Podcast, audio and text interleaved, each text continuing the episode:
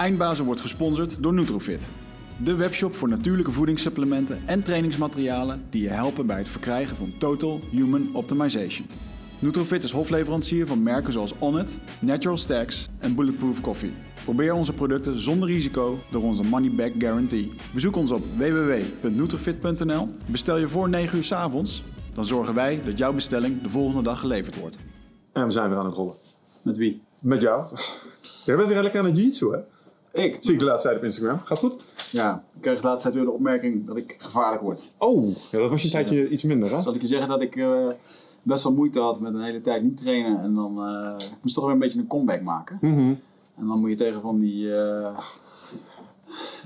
Over enthousiaste Ja. Poolse blauwe banden. ik praat altijd over eh Pompai, de Pool die bij ons traint. Die is zo lekker zijn studentenleven twee keer per dag trainen. En dan moet je het dan tegen opboksen. En dat was best wel lastig om daar even van terug te komen. Ja, dat kan ik me voorstellen. Maar ik ben, eh, ben goed op pad. Maar eh, ik, ik rol nu lekker twee keer per week. Ik word er fit van. Ja. Ik ben weer aan het hardlopen. En, eh, ja. Lekker aan het afstoffen.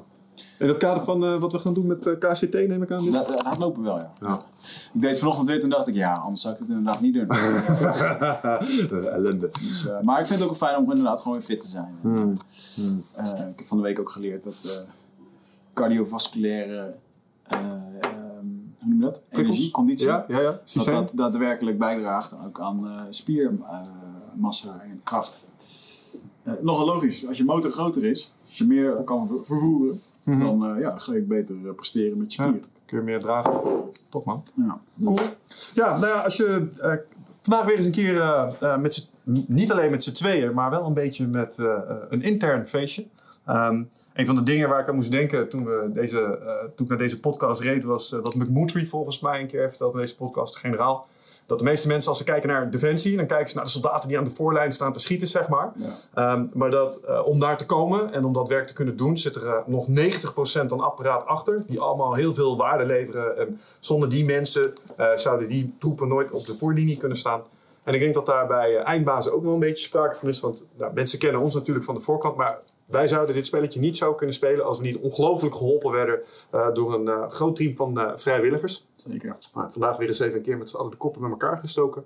Maar we vinden het ook altijd wel leuk om uh, de mensen die ons helpen met dit avontuur zelf ook eens even in het zonnetje te zetten. En mensen eens eventjes te laten zien nou, wat Ja. voor DNA daarop afkomt. En, Ja, veel mensen hebben denk ik geen idee. Het lijkt een beetje zoals waar Michel Wicht maken, die podca maken dat podcastje. Dat krijgen we wel eens te horen. Ah, jij bent van dat podcastje, toch? Ja, van dat podcastje waar we gastenboekers voor hebben. Social media managers, mensen die teksten schrijven. eh, mensen die de IT regelen op de achtergrond. Ja. Het moet allemaal geüpload worden.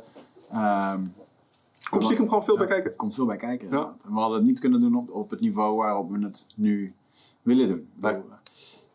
En Joe Rogan heeft niet voor niks aan Jamie, ja. Dat is waar. Dat heeft hij ook niet zo eh, gedaan. Maar Podcast goals en dat. Ehm, door de jaren heen, want we zijn nu wel, we zijn 3,5 jaar bezig of zo. Hè? Ja. Volgens mij vier. Vier? Ik denk dat we vier jaar geleden, misschien, nee, we zijn ergens een keertje in de zomervakantie begonnen met het idee. Dat is denk ik vier jaar geleden. Jan- januari was de eerste met Martijn. Ik weet nog dat ik mijn kantoor toen in eh, Zoetermeer had. Ja. We zaten toen bij Niels in zo'n eh anti-kraakpand. eh, Het klaslokaal. eh, nee, nog wat daarvoor, wat hij daarvoor had. Oh, daar gingen we toen ja, testen. Ja, ja, ja. Toen zaten we al met die microfoons te klooien. Ja, dat dat was volgens mij in de zomer. En toen hebben we in oktober, volgens mij de eerste opgenomen. En in januari, februari durfden we met vier podcasts die we live hadden, durfden we dan eindelijk Ja, januari 2015 is de eerste. eh, online te gaan. Ja, en een van de eerste die daar, je zei het net al, ik heb jou erbij ingesleurd, zei je. Tegen Willem, dank. ja, want jij, eh, jij bent begonnen als eh, virtual assistant natuurlijk. Dat heb je vorige keer ook verteld toen je hier was. Ja. Eh, virtual assistant voor Nutrifit, maar ondertussen ben je... Je bent onze houvast. Als ik zou moeten beschrijven, ik zou niet eens weten wat ik nou precies doe eigenlijk. Nee. Veel. Van alles. Ja. Veel, ja. ja. Je helpt ons bij eh Nutrofit, je helpt ons bij eh, Eindbazen, je helpt mij bij eh 12 Waves. Dus je bent behoorlijk geïntegreerd eh, in onze bedrijfsvoering over de linie heen. Maar eh, als je nou kijkt waar je momenteel het meest met ons eh, voor bezig bent, wat vind je dan het leukst? Wat je nu doet? Eigenlijk zeg maar, als je over alle bedrijven heen kijkt, echt gewoon strategisch meedenken van hoe ga je nu nou verder, hoe ga je nou groeien en hoe kun je nou alle kanalen die je hebt echt optimaal gaan laten presteren, Ja. Want- inzetten. want jij hebt ook niet echt stilgezeten in die laatste paar jaar. Want waar je in principe in eerste instantie inderdaad als een soort VA op afstand eh, ons eh, ondersteunen met een paar eh, administratieve klussen, denk je inmiddels behoorlijk mee strategisch op, zeg maar, op strategisch niveau mee over marketing, productstrategieën, contentstrategieën, alles. Dat is wel je feestje een beetje geworden. Ja, nou ja, ik zat ook vanochtend even in de auto te denken van... wa- Wat is er nou gebeurd tussen de laatste keer dat we hier een podcast hebben opgenomen en nu? Ja, dat is toch voor mij zelf ook heel veel gebeurd. Gewoon als het be- beginnen van mijn eigen bedrijf. Maar ook Mm. gewoon echt volledig zeggen... Hey, ik ga volledig aan mezelf werken om echt eh, poten in de grond te zetten. En echt een bedrijf neer te gaan zetten. Ja. En dat begint steeds meer vorm te krijgen. En als je ziet, ja, als je gewoon mee gaat denken en mee gaat kijken... en oplossingen ziet op plekken waar je denkt van... Oh, ja, maar dit kan ook, dit kan ook, dit kan ook. Ja, dat was ook... Het ging helemaal organisch is het eigenlijk bij 12 Ways binnengekomen. Ja. ja. We zijn natuurlijk laatst ook met z'n tweeën, jij en Wigert, eh, zijn naar Amerika gegaan. Om daar het vak eh, nog weer beter te leren. Wat zijn jullie daar gaan doen? Ja, we zijn Brandon Bassard gaan opzoeken in eh, Expert Academy. Yep. En wat was het even, twee, drie, vier dagen volgens mij hebben we in San Francisco langsgelopen. Nog even naar Yosemite Park geweest, video's geschoten, Beren gejaagd. Beren gezien en gejaagd, wol- wolven gezien, bijna aangereden. Dat was echt, en dat was echt een dom verhaal met die wolf. Dat, eh, we zaten foto's te maken. We gingen eh, vanuit, ehm, vanuit de stad gingen we naar Yosemite. S ochtends eh, en of s'nachts zijn er andere, eh, ja, zo'n voorpark voor, voor het echte natuurpark. Weet je. Dat is echt zo groot. Ik denk, daar hebben we gewoon 6, 7 uur gereden. Ja, ja, ja. Weet je, dan ben je gewoon drie keer Nederland doorgekomen. En op een gegeven moment eh, waren we zes uur, wilden we naar een of andere bergtop. Dus wij 's ochtends om vijf uur al in die auto eh, racen. Mooi met zonsondergang. En op een gegeven moment, joh, ik zit een beetje op mijn Instagram eh, dingetjes wat te posten en te doen. Dus ik zit naar mijn scherm te kijken. En volgens mij, reed jij op dat moment? Of, Nee, of- jij reed. Ik reed, jij zat aan het klooien met een Instagram, met een of andere filter of zo. En op een gegeven moment, ik denk, fuck man, er staat gewoon een witte, een witte hond langs de weg. En ik zie zo'n andere auto, die begint ook echt te stoppen en te kijken. Ik denk, maar een witte hond is wel echt heel vreemd. Ja. Ik rijd langs, ik zeg, holy fuck, het is gewoon een wolf. Wat dan? Ja, dat liep Grote witte een wolf. Ja, Game of Thrones shit, man. ja man, we hebben gewoon eh, op een dag hebben we herten, eh, beren hebben we gezien. Ook zo bizar. Op een gegeven moment zie je mensen, een hele auto's, autosnoet stopt. En er loopt gewoon een mevrouw met de camera, eh, alsof ze een of andere bijzondere bloem gaat fotograferen. Die loopt gewoon richting zo'n donker dennenbos in. Dus wij vragen die mensen, wat is, wat is er aan de hand? Ja, er loopt een groepje beren. Oh, great! Laten dat is een goed idee. Laten we er achteraan gaan met z'n allen, weet je wel. Maar goed, ehm, ja, wij zijn toen ook uitgestapt. En Ja, dat snap ik, Wel ja. foto's proberen te maken, maar het was een vet park. Weten jullie wat een Darwin Award is? Ja, als je eh, hele domme dingen gaat doen en daar. Maar het was een gaaf eh, marketing eh, evenement, vier dagen eh, marketing knallen. En eh, we hebben echt wel een hoop geleerd om, eh, om toe te passen. Ja, wat heb je daar, wat heb je daar opgepikt wat je nu gebruikt? Voor ons onder andere en andere de clubjes die je helpt? Het zit echt in de volledigheid van alle funnels en alle kanalen goed weten te- neer te zetten. Maar ook gewoon echt hoe ga je content eh, bekijken op de manier van wat voor content is dit? Mhm. Is dit eh, ego, eh, mijn auto, mijn reet, mijn dit en mijn dat? Of is het echt, hey, ik ga iemand verder helpen en hoe kan ik iemand helpen? En dat heeft voor mij ook laten zien van, hey, hoe kan ik echt iemand helpen zonder daadwerkelijk sales te willen gaan drijven Mhm. en iets te gaan vragen van iemand? Want ja, je, je, je bent hier om te dienen. En dat jij daar dan het een aanpakt, misschien persoonlijk leiderschap of marketing of, of indianenverhalen wil. Je bent hier om te dienen. That, that's it. En als heel veel mensen gaan dan zichzelf blind staren op geld, geld, geld, geld, geld. Ja. Ja, en dat kwam daar heel erg naar voren. Dat die vent ook zei, van ik sta hier op het podium. eh, Brandon Bouchard in dit geval dan. Van, ja, ik, ik verdien meer geld als ik hier eh, achter zou gaan, gaan zitten en niks doen. Dan dat ik jullie aan het bedienen ben. Hmm. En ik moet eerlijk toegeven, hij heeft drie dagen lang echt zes uur op de bühne gestaan.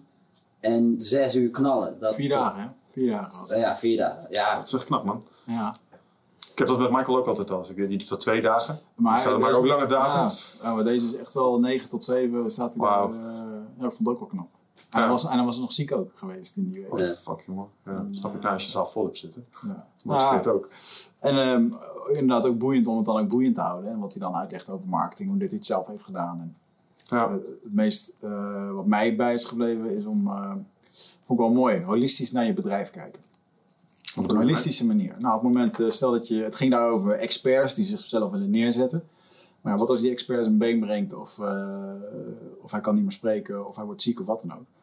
Eh, dan heb je geen inkomsten meer. Mhm. Omdat te veel alleen maar leunen op coaching of misschien een keer lezingen geven, dat soort dingen. En hij bekijkt het volledig, eh volledig aspect. Dus met online trainingen. Oh, zo. Ja, ja. Zo. eh, Ja, ja.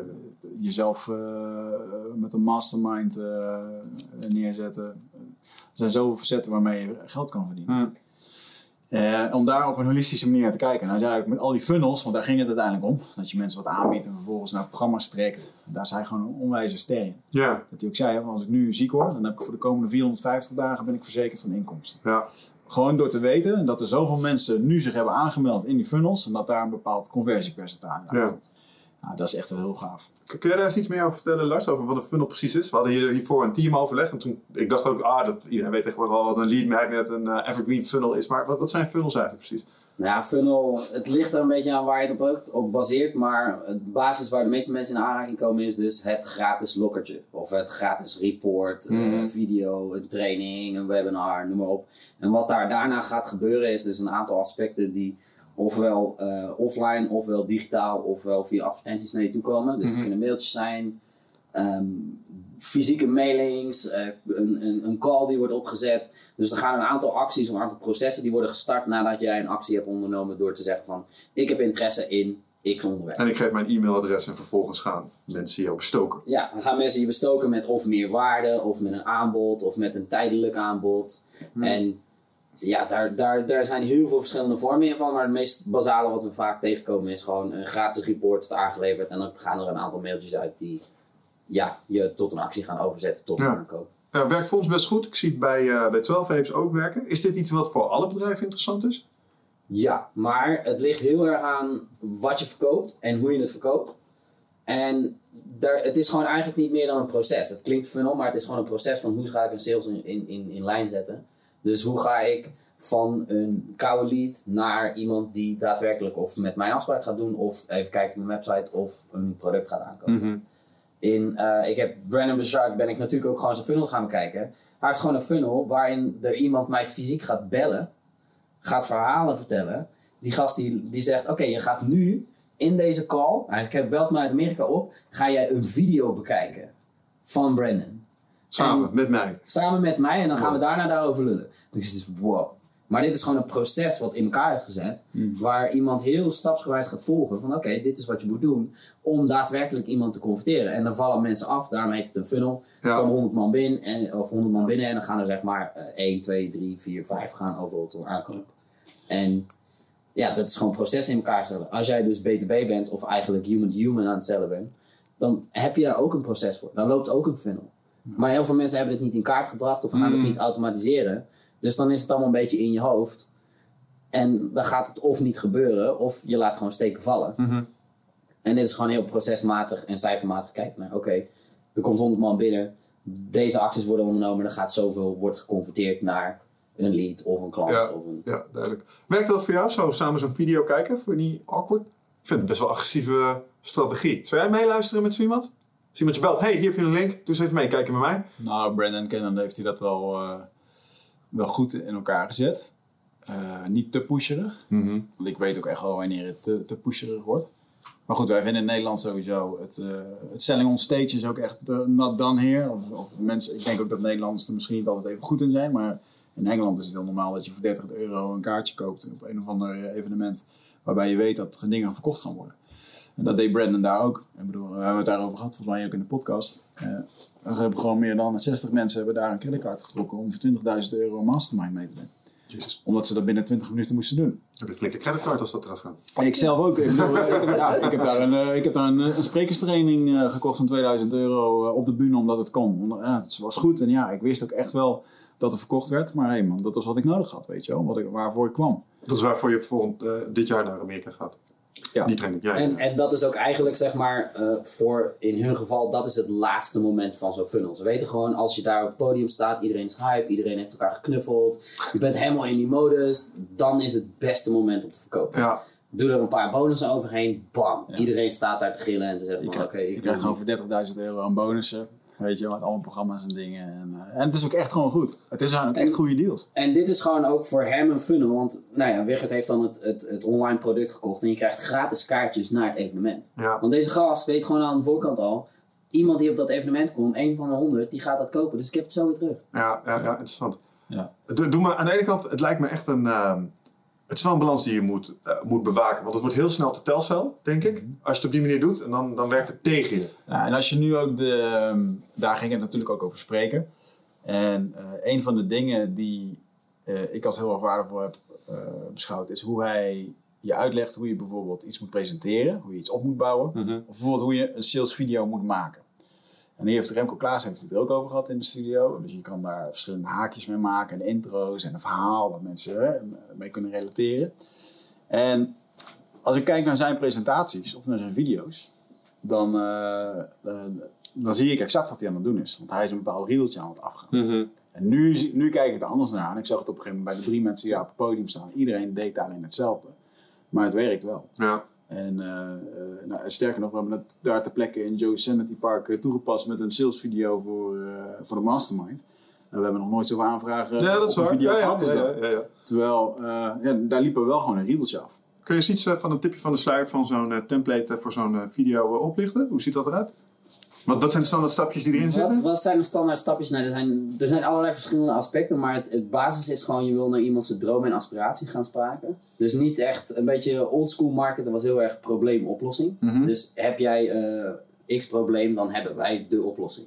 Dit is veel meer dromen en aspiraties aanspreken. Dus gewoon een, een beeld gaan schetsen van wauw, als jij dit zou kunnen gaan doen, dan zou dit kunnen gaan gebeuren. Mhm. En dan ben je ook een beetje mee aan het nemen dat jij zeg maar, je, je schetst eerst de dromen van de persoon. Daarna ga je zeggen, ik, ik, ik, ik was hier ook op een gegeven moment. Dus dan ga je jouw eh tearjerker eruit halen van, oh ik was ook een arme student. Of eh, mijn been is eraf gehakt op een gegeven moment. En, weet je, je gaat jouw eh, eh, authenticity aan laten zien dat jij ook een keer op dat moment hebt gestaan. Je bent niet zomaar iemand die à la Trump eh 1 miljoen euro heeft mogen lenen van Spa.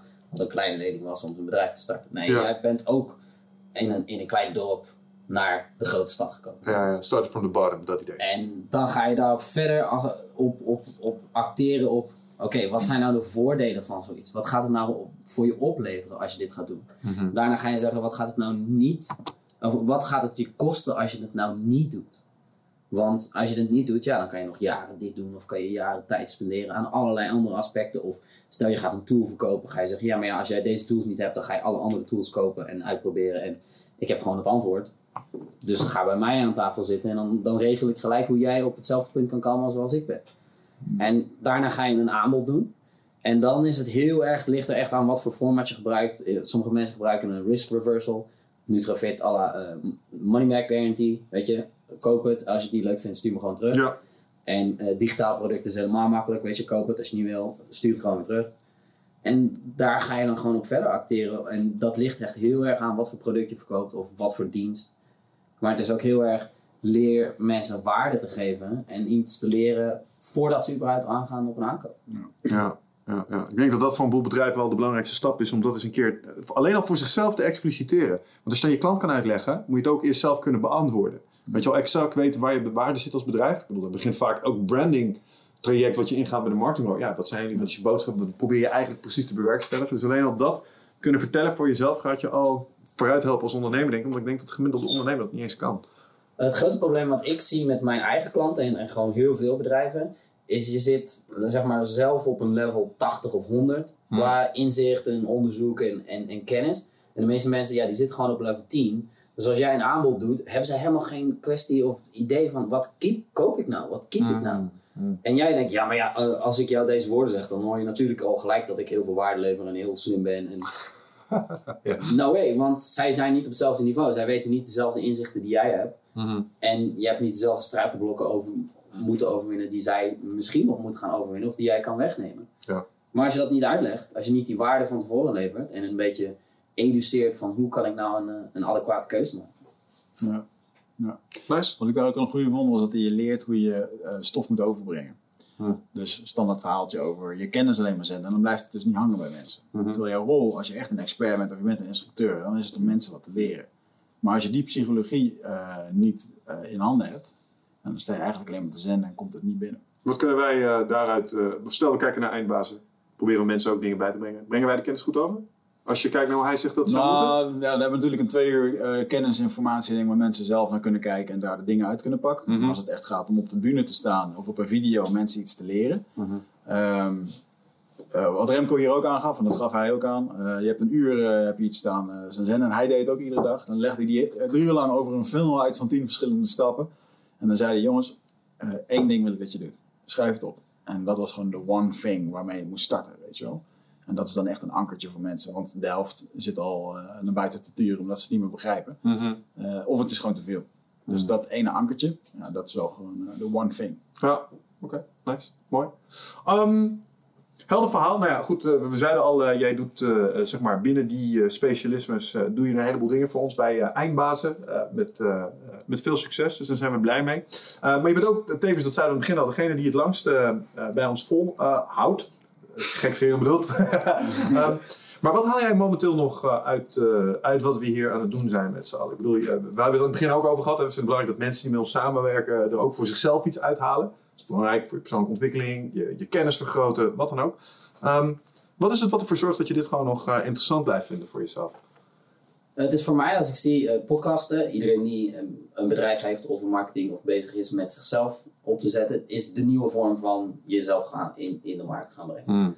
En content produceren is gewoon interessant. Het is voor mij ook heel goed om te gaan zien hoe doen andere mensen het, hoe pakken ze het aan, hoe zit dat in een, in, in een team intern. En ik vind het gewoon vet om, om ja, mee te werken aan, aan dromen van iemand anders en daar ook een beetje hulp mee te hebben. Voor mij zijn heel veel verschillende podcasts, er zijn heel veel inspiratie geweest Mhm. om een beetje my, get my shit together te doen. En dat is mede dankzij daardoor denk ik, oké, als ik dan überhaupt alleen maar een steentje bij kan dragen dat andere mensen dat ook hebben. En dat is ook voor mij een soort visie van mezelf. Van als je maar één iemand weet te helpen, ja, dat is al meer dan dat je eigenlijk in je dagelijks leven doet. Ja. En stel dat die persoon nou het antwoord vindt op uh, hoe gaan we de aarde vriendelijker maken of beter maken. En Mhm. jij hebt die persoon dan zeg maar als ripple effect mogen helpen. Geweldig. Ja. En daar wil ik bij, bij instaan en zeggen van, oh vet, het is gewoon vet om daarbij deel te maken en te zeggen, hé, hey, daar was ik ook onderdeel van. Nou, Ja. Daar zat ik dan sinds, ik weet niet, dag één, volgens mij podcast 7 of zo. Ja, behoorlijk vroeg. Ja, mooi. Cool. Je zei net iets interessants. Uh, ik heb een boel inspiratie gehaald uit uh, podcasts in brede zin. Dus andere podcasts behalve Eindbazen. Nou, dat is voor ons ook uh, onmiskenbaar begonnen. Uh, misschien wel een leuke uh, vraag om uh, mee af te ronden. Welke podcast, die is ook voor jou Richard, mm. zou je mensen aanbevelen naast Eindbasis? Van, ga daar eens heen, want daar heb ik echt redding gevonden. Ik durf er niet één, zeg maar, die, diegene die voor mij echt hyperdrive heeft gedaan is I Love Marketing van Joe Polish. Oké. Okay. En hij heeft daar een spin-off gedaan met Dan Sullivan. En Dan Sullivan is echt de aller fucking vetste gozer in de wereld. Die, die traint al zeg maar 40 jaar lang de, de Richard Branson ondernemers. Mm -hmm. En je weet ook gewoon, hij heeft gewoon een track record van allemaal mensen die hij heeft gesproken. Uh, de Moonshot, zeg maar, heel veel mensen kennen Peter Diamandis van zijn Moonshot idee. Dus dit is de gast achter uh, SpaceX. Ja. Yeah. En hij, de Moonshot is begonnen door Dan Sullivan. Oké. Okay. Dan Sullivan heeft hem uitgeleerd, ga nadenken over je 25-jarige plan. En die gast heeft een, uh, een podcast 10x. Ja, dat is Joe Polish en, en Dan Sullivan. Ja, weet je, dat is een gast met 40 jaar lang dag in dag uit trainen van ondernemers op echt topniveau. Ja. Alright, ik ken hem nog niet, ik ga hem luisteren. Die komt inzichten bij je brengen en denkt, wow. Nice, nice. Wat is de laatste uh, mindblower die je daar hebt weggehaald? Uh, je, je, stelt een vraag aan iemand die waarschijnlijk 12 uur podcast per week heeft. Ja, ja, oké. Okay. Dus dat is uh, breed. Uh, oké, okay, check. Voor mij was het de Sam Harris, zeg maar, de call-out. Dat die echt, dat die gewoon bij eindbaas miste. Oké, okay, check. Um, Richard, welke zijn mensen aanbevelen? Ja, op dit moment, ik moet zeggen, ik ben op een media dieet. Dus ik ben echt heel weinig aan het luisteren. De afgelopen maanden heb ik weinig geluisterd. Maar wat luister je daarvoor veel? Joe Rogan, Tim Ferriss, Joe Rogan, Tim Marcus. Ja. Maar als ik dan een favoriet, uh, Tim Ferriss. Tim Ferriss. Die echt wel, hij wordt niet voor niks de Oprah Winfrey genoemd voor het podcast. En die gast heeft hij ook echt wel. Gesprekken met Arnold Schwarzenegger, Kevin Costner bijvoorbeeld. Hè, die, ja, ja, ja, super ja, bizar. Daar hoor je niks meer van. Tenminste, ik niet meer in ieder geval. Maar uh, ja, dat zijn toffe, bijzondere gesprekken. Hmm. Oké, okay, cool. Voor jezelf? Mooi. Jocko Willink. Dat uh, verslind ik de laatste tijd echt het, uh, als een malle. Okay. ik weet niet, er zit iets in die militaire mindset die mij uh, erg aanspreekt. En wat ik fijn vind aan Jocko is dat hij me een schuldgevoel kan geven. Dus als ik naar Jocko Willink luister zonder dat ik getraind heb, dan luister ik er niet lekker naar. Dus dan ga ik al eerst even trainen en dan zit ik veel ontspannender naar die podcast luisteren. Omdat ik weet dat oh, moet Jocko er iets van zou vinden als ik niet ja, had getraind. Ja, ja, Waar kunnen mensen jou vinden, jongen? OnePunchMarketing.nl En uh, ja, aan de achterkant van alle andere apparatuur die er niet gemaakt draait. Dus. okay. Alright, nice. Thanks. Dankjewel, jongen. Gaan we door naar de volgende. Wie wil? On to the next one. Het is een beetje chaos. Ja. we zitten hier dus voor de mensen die het inmiddels doorhebben met onze hele crew. Dus we zitten hier voor een publiekje deze podcast op te nemen. En eh, ze krijgen allemaal even een beurt. Nu zitten we met eh, onze Patrick. En eh, ik vond het wel grappig toen... eh, jongens. Dat schokken. Eh nou, dan komen we gelijk op het onderwerp. Want jij stuurde een video eh, als sollicitatie. Jongens, ik kan echt niet... eh, je weet, nog, weet je nog hoe dat ik reageerde op jou dat jij die video stuurde? Daar word ik echt blij van. Dat Ja. Gewoon, je hebt iets nodig. Een werknemer of wat dan ook. En iemand reageert gewoon met een spontane video. Weet je wel, goed ingevuld. Dacht echt, ah. En dan kunnen de andere tien sollicitaties die binnenkomen, die krijg ik niet eens meer. Nee, Bewijzen van. Dus voor iedereen die een goede indruk wil maken, de video is the way. En eh, toen hoorde ik jou eh, daarin kletsen over, eh, je bent leraar. En jij laat jouw leerlingen, die, laat je ze eindbazen kijken of geef je ze gewoon het gedachtegoed mee wat je daarin hoort? Ehm, bij sommige leerlingen la- laat ik ze echt wel afleveringen kijken. Ehm, ook gewoon luisteren. Hmm. Of, ehm, nou, e- even als kleine aanvulling. Ik ben geen leraar. Ik was trajectcoach. Dat betekent ik werk eh, achter de schermen bij een mbo-instelling in Helmond. En ehm, nou, dan heb ik gesprekken met jongeren die vastlopen. Waarop, eh, ja, op een of andere manier dat, dat, dat zeg maar stront aan de knikker is. Dat het even niet zo vlot met de loopbaan. En dan kom ik in beeld. Ehm, inmiddels zit ik in een andere rol binnen dat mbo. En ben ik loopbaanadviseur. En help ik eh, jongeren... eh, Je kan er gewoon uit zonder dat je link beweegt. kom goed jongen. Nu, nu dus, eh, hoop je allemaal heel voorzichtig te doen. Ja. Sorry. Maar niet uit. Later jongen. Laat Weekend. maar. You. En eh, ja, momenteel werk ik dus als loopbaanadviseur. En eh, help ik jongeren met eh, vorm te geven aan hun loopbaan, studiekeuze. Ja. En, eh, en vooral eigenlijk eh, die stip op de horizon te zetten waar ze naartoe gaan. En eh, nou ja, over die sollicitatie. Er waren gewoon heel veel interessante dingen die ik dan eh, die ik hoorde en zag. Ik dacht, oh, dit, dit- ja, dit, dit moeten de, de, de jongeren van nu, die moeten dit horen. Mm. Wat voor Dus, dingen eh, waren dat dan? Hoe, hoe oud zijn deze kids, by the way? Zijn het kids of zijn het gewoon jongvolwassenen? Ja, tussen de 16 en, en, en 20. Dat is eigenlijk wel de, de hoofdmoot. Cool. En, wat voor boodschappen liet je ze met name? Wat, wat waren snippets waarvan je dacht en gasten waarvan je zegt, oh gasten, dit moeten jullie echt tussen de oren krijgen. En waarom? Ehm, nou, de, de, de, de- een paar die, die ik echt wel eh, ehm, ze heb laten zien. Ik heb eh, Mark Siegenbeek. Ja? Dat ging over eh eh quarterlife crisis. Maar, maar er zat echt ook over dilemma's. En eh, ook wat je van, van, van huis uit meekrijgt. En, en hoe dat je nog kan beperken. En ehm, ja, ook een aantal van Defensie. Dus ik vond, eh, ik vond Dick Berlijn heel sterk. Ja. Eh, ik vond kolonel Swille. McMutry. Ehm, gewoon van, ja, ga ervoor. stip zetten. Weet je wel. En, en, en, en doe het werk. Ja. En ehm, wat ik nu zie, bijvoorbeeld, is, is dat er voor jongeren ehm, is er een soort van wereld, ehm, ook met de opkomst van eh, ja, de, de rap scene in Nederland, Mhm. eh, snel eh stacks bouwen en, eh, en geld maken. Ehm, nou, dat, dat, dat, dat jongeren dat echt gewoon als een serieuze optie zien. Weet je wel, van, van, van de, de, de, je wil ergens naartoe, Kan je die lamp iets naar achteren trekken?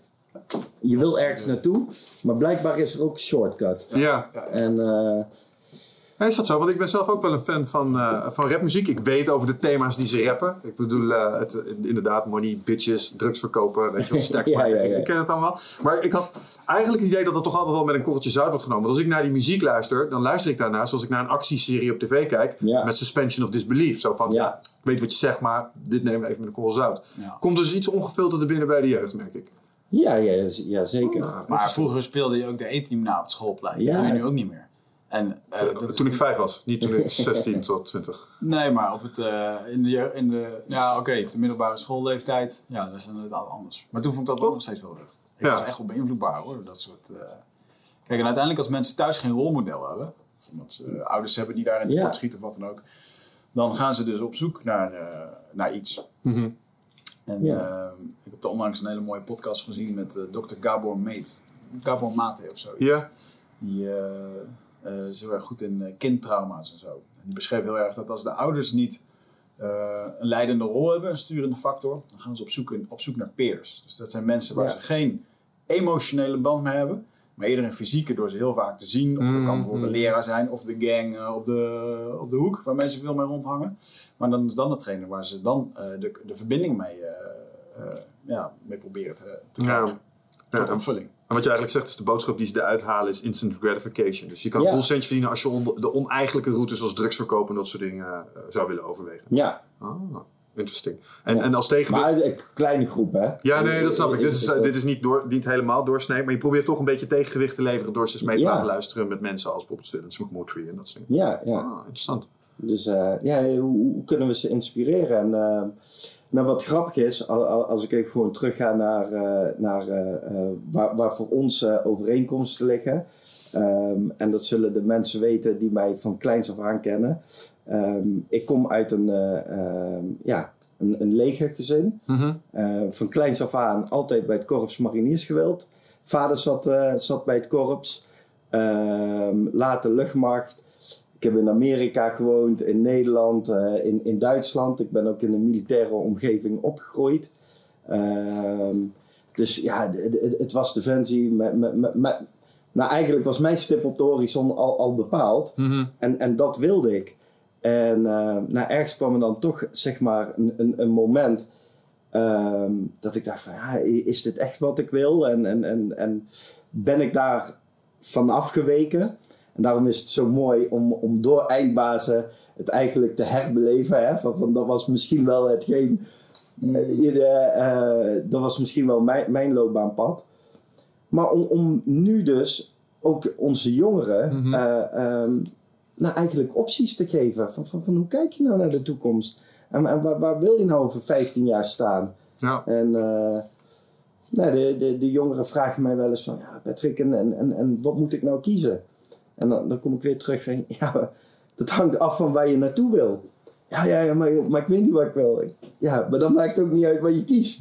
Toch? Dus, nou, het gaat over rolmodellen, het gaat over richting geven, het, het gaat erover zijn voor de jongeren. En, en, en, en wat kan ik nou uit al deze podcasts halen en, en, en, en wat we hier bij Eindbazen doen en eh, bij andere dingen om, om dat naar het onderwijs te brengen. Ja, om, om dat onderwijs ook sterker te maken. Ja. Ja. En, en wat is de hoop precies die je, die, je, eh, die je hebt dat ze eruit halen? Anders als bijvoorbeeld eh, je moet hard werken om ergens te komen of het is belangrijk om een richting te hebben. Wat zijn echt ty- typisch van die dingen? Ja, dit is waarom. Want ja, je verwacht dat het de zomer is, waar je het net even over had. Ja. Of eh, ja, als je niet weet wat je gaat doen, dan maakt niet uit. Dan kun je net zo goed iets gaan doen als je maar wat doet. Ja. Maar wat zijn nog meer dingen waarvan je hoopt dat ze ze eruit pikken?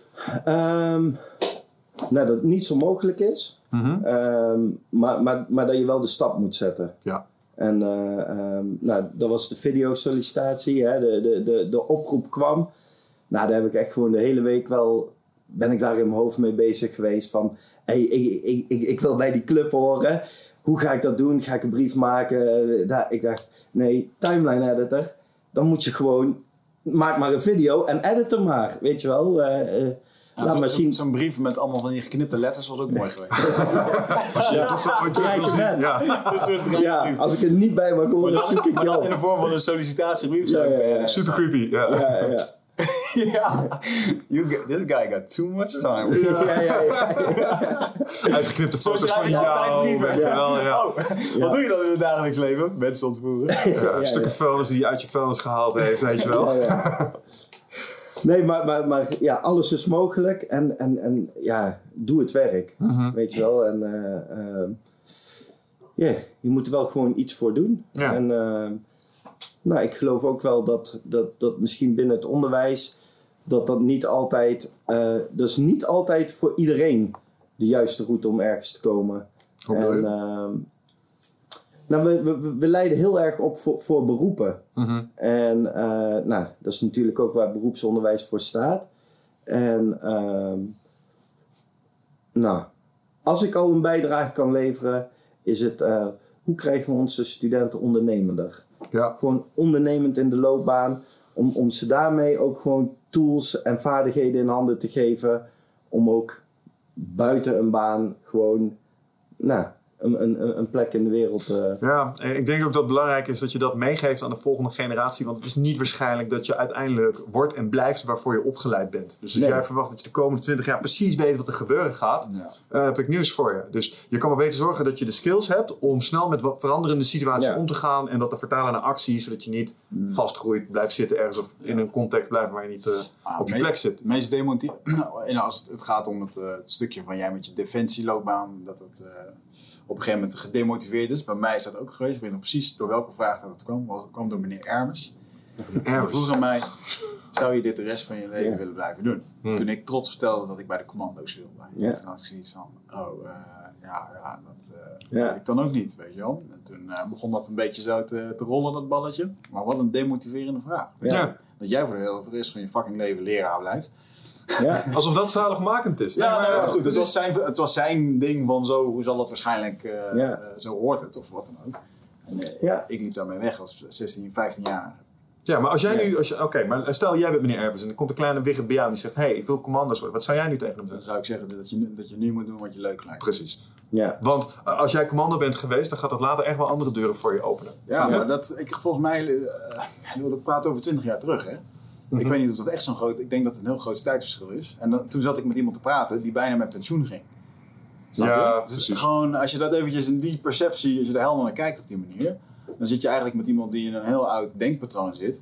En, eh, Ja, is dat zo? Is dat oud? Eh, de herken je, eh, zeg maar, zijn er nog, meneer Ervens, eh, zeg maar, waar jij nu werkt, kom je ze nog tegen in het wild? Die op deze manier denken, zoals je het net omschreef? Ze zijn nog zeker in het onderwijs aanwezig. Ja, dus je krijgt nog mee te Niet maken. bij de instelling waar ik nu werk. Maar iemand kan ook praten vanuit zijn eigen angst, hè? Ik bedoel, Ja, ja. ehm, ja, ik denk ook vroeger als je opgeleid werd als leraar, nou, dan wordt het best wel lastig om iets anders te doen. Ik bedoel, eh, sterker nog, ik heb een vriend van mij die is product manager, die wil eigenlijk iets anders doen. Die moet echt met moeite, je krijgt iedere keer te horen op andere sollicitatiegesprekken van ja, maar ja, je bent altijd product manager geweest. Dude, je hebt gewoon marketing gedaan. Klaar, weet je wel. Ik kan het veel breder trekken. Maar op sollicitatiepapieren plus 100 verschillende andere sollicitaties wordt daar gewoon naar gekeken. Ja. Ja, maar tegelijkertijd, je bent echt niet je opleiding. Want als ik mezelf even als voorbeeld mag nemen, ben je ook commercieel econoom geschoold.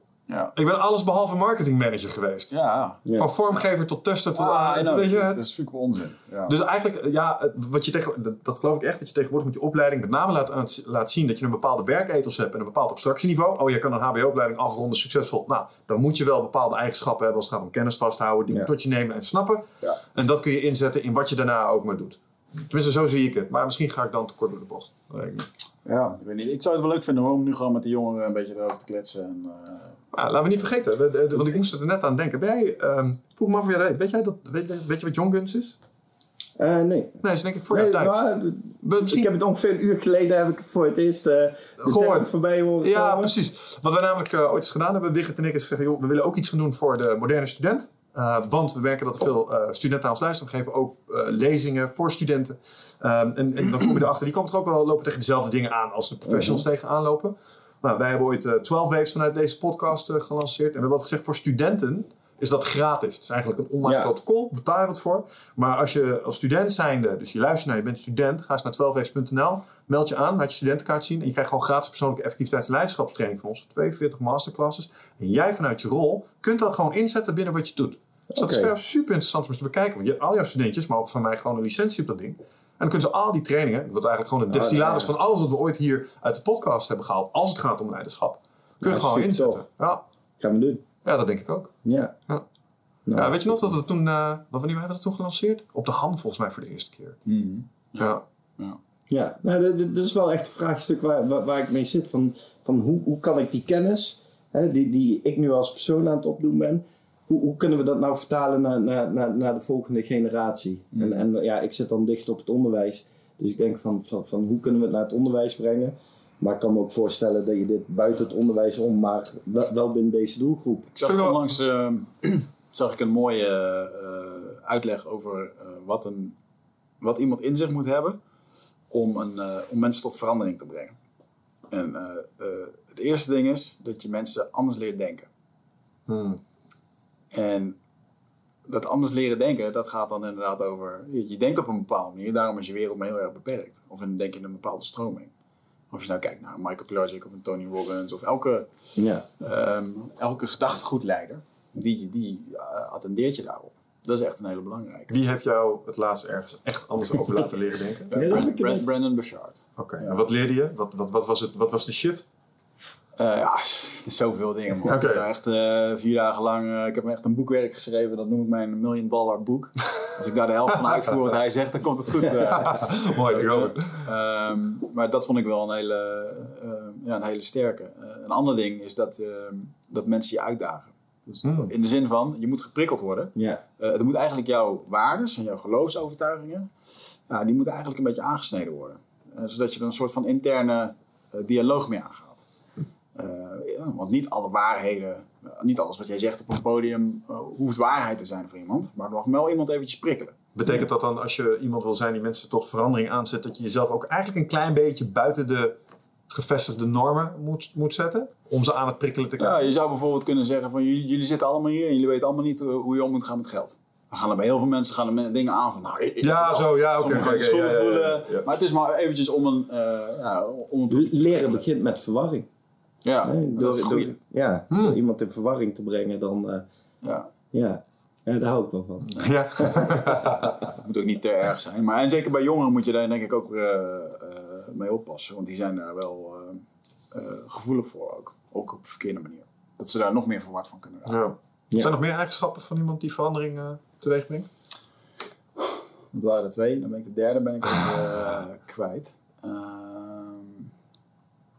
Ik ben het even kwijt. Nou, maar Heb ik nog wel een vraag voor jou, want je triggerde mij net even. Je zei, eh, we hebben nog wel een weg te gaan eh, in bijvoorbeeld te kijken hoe we de nieuwe generatie die kennis kunnen overdragen. Hè, we hebben het ik ben het, denk het klassieke onderwijsmodel gewend. Colleges, werkgroepjes, dat soort dingen. Toen je dat zei, wat bedoelde je? Waar zie je momenteel dat het eigenlijk niet meer zo aansluit? Ehm,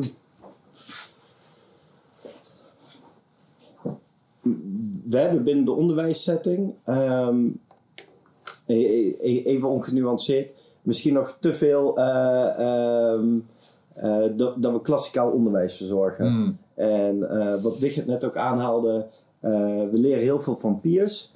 En ik denk dat we ook gewoon samen met elkaar kennis kunnen construeren. Dus bijvoorbeeld een van de dingen waar ik nu mee bezig ben, en, en misschien raakt dat wel aan, aan Young Guns, is met studentenpanels binnen het onderwijs gaan werken aan uitdagingen van het onderwijs. Dus de directie zit met een vraagstuk en daar gaan we dus de studenten bij betrekken Slim. om op het gebied van bedrijfsvoering, om daar oplossingen voor te bedenken. Mhm. Omdat ik denk van, eh, nou, de, de- de problemen die we nu kennen, gewoon binnen de maatschappij, binnen het onderwijs, binnen de samenleving, ehm, ja, die, die, die, die kun je niet meer oplossen met, met één expert, met één deskundigheid. Daar hebben we elkaar voor nodig. Dus ehm, nou, meer, meer eh, eh, Shark Tanks, eh, hot seats, hè, de ehm, studentenpanels, gewoon met elkaar dingen doen. En dan zetten we onze leerlingen ook veel meer in hun kracht. Ja. Om, Ja. om, om mee, mee te beslissen, mee te denken.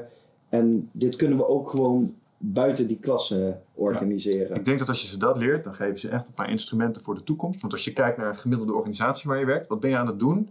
In een overleg een multidisciplinair probleem aan het oplossen. Ja. Bijvoorbeeld in IT-land, dan, moet je- dan moet je iets maken. En dan heb je een analist bij, dan heb je een software developer bij. Je hebt er iemand bij van Ja. sales, je hebt een product owner. En die hebben allemaal een specialismes om die ene noot te kraken. En dat, dat Ja. vergt interactie met elkaar. Ja, En daar zie je mensen die van eh, de opleiding afkomen en het eh, werkende leven ingaan. Dan zie je ze in die dynamiek zie je ze eerst het meest struggelen. ja, Dus als je ze dat al van tevoren laat doen en ze kennen die werkvormen, ze Ja. komen dan in het bedrijfsleven. Ja, ik denk dat dat heel veel effect Ja. heeft.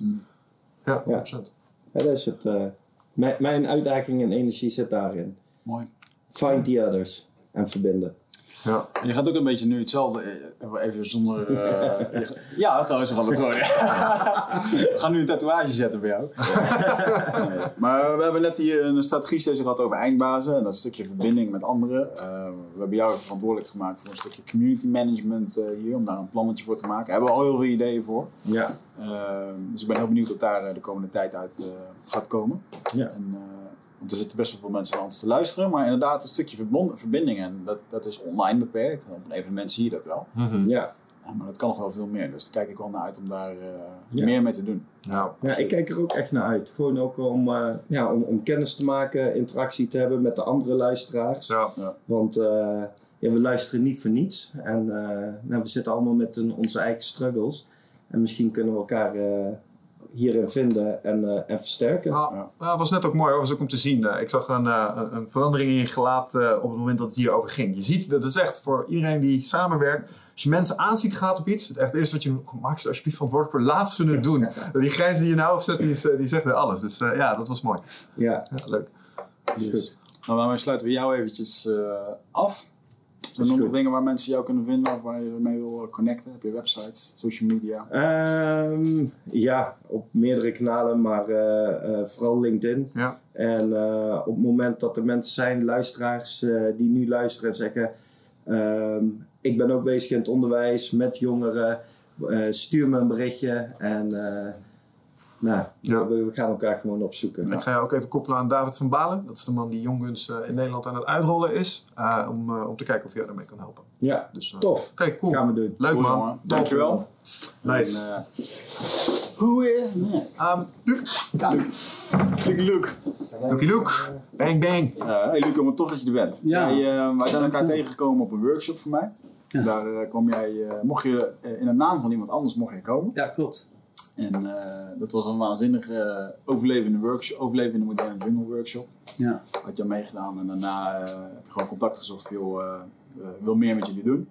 Ja. En zo ben je eigenlijk in de social media rol gekomen bij, bij Eindbazen. Ja. Dus je bent nu iedereen aan het spammen op Instagram en Ja. Facebook. Ja. En buiten dat, waar we ontzettend blij mee zijn, want er zijn nieuwe strategieën aan het, aan het uitrollen, dat gaat goed. De strategie die we net hebben besproken uit Amerika, onder andere. En, eh, maar goed, je bent zelf eigenlijk ook wel bezig met een hele hoop dingen op, op dit gebied. Ja. Dus ik zou zeggen, eh, eh, wat, waar ben je op dit moment mee bezig? Poeh. Ja, met heel veel dingen eigenlijk. En ik denk dat, ik denk dat de hoofd, de, op dit moment is echt richting geven aan mijn leven. En, dat, en, die, en die leiderschap nemen. Dus aan de hand van die, nee, goed, je weet het, die ayahuasca-ervaringen die ik heb gehad. En ja, een levensstijl creëren waarbij ik niet voor een baas hoef te werken. eh, zozeer, dat je gewoon ZZP'er overal ter wereld. Ja. Dat je het kan. En, eh, en gewoon, ja, weet je, ik hoef geen miljonair te worden. Het zou wel leuk zijn. Maar eh, Nou, hè, om miljonair te worden moet je dingen doen die je miljonair doet. Wat zeg je nou? Om miljonair te worden moet je ook dingen doen die je miljonair doet. Ja, ja. En dat zijn 90 uur werkweken, Ja, geen klopt. weekenden, hoezo vakanties, weet je wel. Ja, ik ben niet vies van werken, ehm, maar het moet wel leuk blijven. Het moet balans zijn. Ja, het moet balans zijn. En ehm, kijk, het, het, het klinkt als een cliché, maar je leeft maar één keer. Het leven is kort, dus doe ik echt vooral wat je leuk vindt en niet Mm. dat je daar pas op je tachtigste kan, van kan genieten. Mm. En eh, daar ben ik dus echt nu invulling aan het geven. En eh, ja, het gaat de goede kant op. En hoe gaat dat eruit zien? Nou, bij jouw workshop had ik, eh, had ik als doel gezet over drie jaar gewoon in, dat ik eh, mezelf zie in een eh, tropisch oord. Met een, een leuke dame aan mijn zijde die de moeder van mijn kind wordt. En dat ik gewoon kan werken van waar ik wil en leven waar ik wil. Mm. Dus zo gaat het er in ieder geval uitzien. Ja, maar En inspireren ook trouwens. maar hetgeen wat je, waar je mee bezig bent, wat, wat, wat wil je uiteindelijk als werk gaan doen? Waarmee ben je gepassioneerd? Ja, nou ja, dat, dat, dat is nu in de brainstorm. Dat zit nu in de fase. Ik wil samen met een maatje van me, eh, willen wij een accountability, eh, accountability traject gaan, eh, gaan starten. Ehm, jonge mannen, nou ja, eigenlijk iedereen kan het wel, maar jonge mannen coachen om meer structuur in hun leven te krijgen. Want we leven in een overprikkelde maatschappij. Veel afleiding. Ehm, mensen worden eigenlijk steeds ongelukkiger Mm. weten niet wat ze willen. En ja, sinds afgelopen jaar groot fan geworden van eh, Jordan Peterson bijvoorbeeld. En Wie is dat? ja, Grappig, sorry. Ga door. Die heb jij geïnterviewd. ja, toevallig. Nee. Nou, maar die, ehm, ja, en weet je, daar wordt gewoon heel erg duidelijk dat, dat- weet je, doe iets, vind iets, vind een basis om in ieder geval jezelf uit die, eh, uit die sores te halen. Mm. Ik kijk niet dat ik zelf in die sores eh, zat, maar het is wel een goede basis om te hebben. Want je kan wel streven naar eh, het worden van een miljonair of een, een publieke figuur, want we zien het al allemaal om ons heen. Weet je, die heeft een topleven, die heeft een topleven. Op social media zie je alleen maar mooie verhalen. Ja, daar kom je nooit op het moment dat je je basis gewoon niet goed hebt. En dat is, weet je, ja, maak eerst je bed maar op, ruim je kamer op, en heb een baan. Ook al is het niet mega veel geld, maar je hebt in ieder geval je basis. En dan ben je een stuk trotser op dan als je, ja, goed, eh, eigenlijk op de bank zit chips te eten. Ja. Heb je het gevoel dat dat een eh, toenemende trend is? Ja, ja zeker weten, zeker weten. Ehm, nou ja, goed, weet je, met die, met die maat waar ik het net over, eh, over had, wij, we zitten ook te denken aan een, aan een podcast. Gewoon doen. Ja, ja, beste ja, wat je ooit zeker, gebeurd is. Dus, zeker, gewoon doen. En, Ja. En eh, we willen het eh, goede gasten noemen. En, eh, Lachen. Ja. En eh, de eerste die zit al ehm, ja, te wachten eigenlijk om geïnterviewd te worden. Wie gaat dat worden? Mag je dat Eh, wel vertellen? Ja, ja eh, Michiel Smit. Oké. Eh, hij heeft het boek eh Game Boy geschreven. En dat gaat eigenlijk over eh videogameverslaving onder, onder jonge jongens. Ja. En eh, toevallig is eh, mijn maat Floris, die eh, is ook eh, Engels docent op de middelbare school. Mhm. En eh, dat doet hij nu iets van eh, 10 of 12 jaar. En die zegt ook, het is verschrikkelijk. Er zitten jongens nu voor de tweede keer in de klas om eindexamen te doen. En, eh, en die, die rapportcijfers zijn net zo slecht. Die gaan het gewoon weer niet halen. Ja, ja, ja. Omdat ze op, eh heel de dag op Fortnite of zoiets zitten. Ik ben echt zo blij dat, dat die online gaming en het internet na mijn studentenperiode pas echt eh, de vlucht nam die het nam. Want dat zou ook echt een, eh, Ja. een probleem voor mij hebben kunnen zijn hoor. Zeker. Ja, ja, nou ja, ik, ik zal je vertellen. ehm, kijk, mijn maat en ik, we zijn van 83. En eh, ik kreeg al mijn zesde een, eh, zo'n Nintendo, zo'n 8-bit. En eh, ja, je, en ik was niet weg te slaan achter dat ding. En Tukkend is ook awesome. Wat zeg je? Ja. Was ook awesome, ja. Ja, ja, zeker weten, zeker weten. En daar ging het van Super Nintendo en noem maar op. En ja, weet je, als ik erop terugkijk, dan denk ik van, jeetje, wat een tijd heb ik verkwanseld aan, aan videogamen. Is dat zo? Is het echt verkwanseld? Nou ja, kijk, tuurlijk, je leert er wel Engels van. En je- er zijn ook andere, eh, er zijn Ah, ook andere Als je toen met aandelenfondsen bezig was geweest. Ja, oké. maar ja, luister. Maar dat, Ja. is dan, dat is dan echt iets als je er wat mee gaat doen. Mhm. Kijk, eh, de- ik heb eh, recentelijk een boek gelezen, The Boy Crisis, van Warren Farrell. Echt een, echt een aanrader. Mhm. Eh, die zegt bijvoorbeeld in dat boek van ja, weet je wel, van videogaming ehm, gaat je eh, reflexsnelheid omhoog. Dus er Hmm. zijn positieve dingen aan, maar die kan je ook met sport bereiken. Ja. En dan leer je ook die, die teamwork en die bonding. Dus ga daar dan voor. Dus weet je, gaming eh, heeft misschien een voordeel, maar weet je, ga, ga, gewoon, ga gewoon hockey of voetballen. Doe, doe daar Het iets. zijn ook spelletjes, alleen geen digitale spelletjes. Enerzijds Ja. zit er ook wel een beetje een, eh, een illusie aan. Eh, ik ben er laatst achter gekomen dat ze met onderzoeken naar jager-verzamelaar eh, achtergronden. En ook landen waar ze nu zo leven, inclusief indianenstammen en mensen waar ze gewoon wat meer natuurafhankelijk zijn. Is dat het eh, gemiddelde werk voor de dag in drie, vier uur wel gedaan is. Hm. Eten halen, verzorgen, dingen. Oh ja, ja de dingen basic eten. needs. Ja. En daarna, eh, wat doen mensen dan? Dan hebben ze gewoon heel veel tijd om met elkaar te hangen, dus muziek te maken. Er zit wel een Ja. veel socialer aspect in. Mhm. Ehm, maar verplaats dat gewoon naar hier toe, is dat eh, wij ah, wel bezig worden gehouden op school natuurlijk. En daarna heb je natuurlijk gewoon je vrije tijd. Ik was altijd blij als ik achter mijn computer kon. Tuurlijk. Ja. Die had ik helemaal geen zin om nog een keer te sporten en te doen. En, ja. Ja. Ja, je ziet toch ook wel dat het een, eh, dat het een grote ontsnapping is geworden voor, eh, voor veel jongeren. Ja. Eh, Nou, ik denk dat op het moment dat je het gebruikt om je te verstoppen of niet te hoeven denken aan de verantwoordelijkheden die je niet aan het nakomen bent, dan is het echt een probleem voor je geworden. ja. Aan de andere kant geloof ik ook echt in het belang, want wij hebben het ook altijd over de beste versie van jezelf, hoe die leeft, je mooiste leven. hey, vergeet niet te spelen, man. Want, want het is ook gewoon heel erg leuk om computerspelletjes te spelen. Het is een vorm van vermaak. En ik doe dat laatst, afgelopen weekend, huren wij een tafeltennisvereniging, Olst. Gaan we met acht, negen mannen, gaan we daar gewoon een heel weekend zitten gamen tegen elkaar. Waarom? Dat is leuk. ja, Het is gewoon lol, het is een ontspanning. Dat is ook mooi. Ja, zeker. En kijk, het, het moet ook niet over uiterste gaan. Dus kijk, als jij gewoon in je, in je leven ehm, wekelijks even een moment in kan plannen dat je dat gaat doen wat je wil. Kijk, eh, ja, eh, noem maar op. eh, weet je, wat dan ook. Kijk, alles wordt op een gegeven moment destructief als je te veel doet. Of het nou een jointje roken is of een biertje drinken is, maakt niet uit. Maar als je dat voor jezelf kan, kan reguleren, dan is, er, dan is daar geen schade in. Ja, je ziet dat het is een hele, hele fine line tussen wanneer wordt het te veel en wanneer wordt het te weinig. Je moet jezelf de dingen gunnen, dat zeker. Je moet gewoon niet, dat is een hele mooie term die ik heb gehoord van, eh hoe heet die nou? We hadden het nog over. De War of Art. Pre- Pressfield. Pressfield, precies. Ehm, ja, die, die heeft een concept en dat heet de duistere speeltuin. En dat betekent buitenspelen zonder dat je huiswerk af is. Want dat voelt op een bepaalde manier. Snap je wat ik bedoel? ja, ja, ja. Eh, Als ik zeg maar ga gamen en ik heb nog verantwoordelijkheden die ik aan het eh, verwaarlozen ben, dan geniet ik er ook niet echt van. Weet je wel? En als ik mijn shit van elkaar heb en dan is het, oh, Klopt. lekker, het mag even, weet je, ik heb het verdiend. En ik denk dat het die status moet hebben. Klopt, en dat is dus dat delayed gratification, wat dus ook steeds eh, meer mensen missen. Want, weet je, voedsel bijvoorbeeld, gewoon eten, Mhm. eh, heb je bij de benzinepomp. Boom, Ja. dan heb je die Marsbar. En dan kom je thuis, boom, dan heb je je Netflix of je, of je YouTube of je, of je, ehm, of je console, je gameconsole.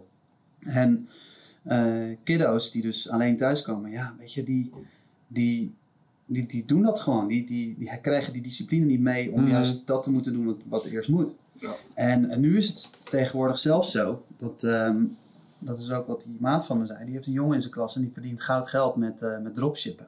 Dat ventje is 16. Ik zie daar de laatste tijd veel Instagram reclame op voorbij komen. Dat is helemaal het nieuwe ding, geloof ik, dropshipping. Ah, Ja, ja. Die get rich quick schemes. Ja. Ja. Nou ja, het is geen get rich. Want in principe is het gewoon de webshop die wij hebben met een eigen opslag. Dus nu dat je gewoon bij Amazon, Ja, bij bol.com, eh, spullen kan eh, rechtstreeks laten droppen. Ja. Je hebt zelf geen magazijn meer nodig. Je kan Ja. spullen inkopen in China en je verkoopt het via bol.com. Ja. Maar die, Ja. doet, die doet dat dus eh, fulltime.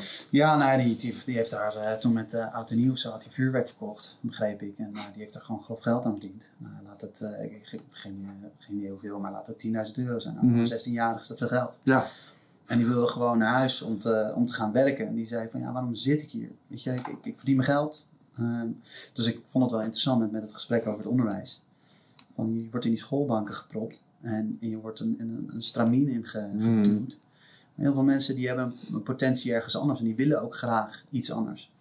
Ja. Kijk, natuurlijk zijn er uitzonderingen, maar zo'n Steve Jobs, die is, ook, die is ook gestopt met school. En die, heeft toen, die is toen echt gaan doen wat hij leuk vindt. Ja.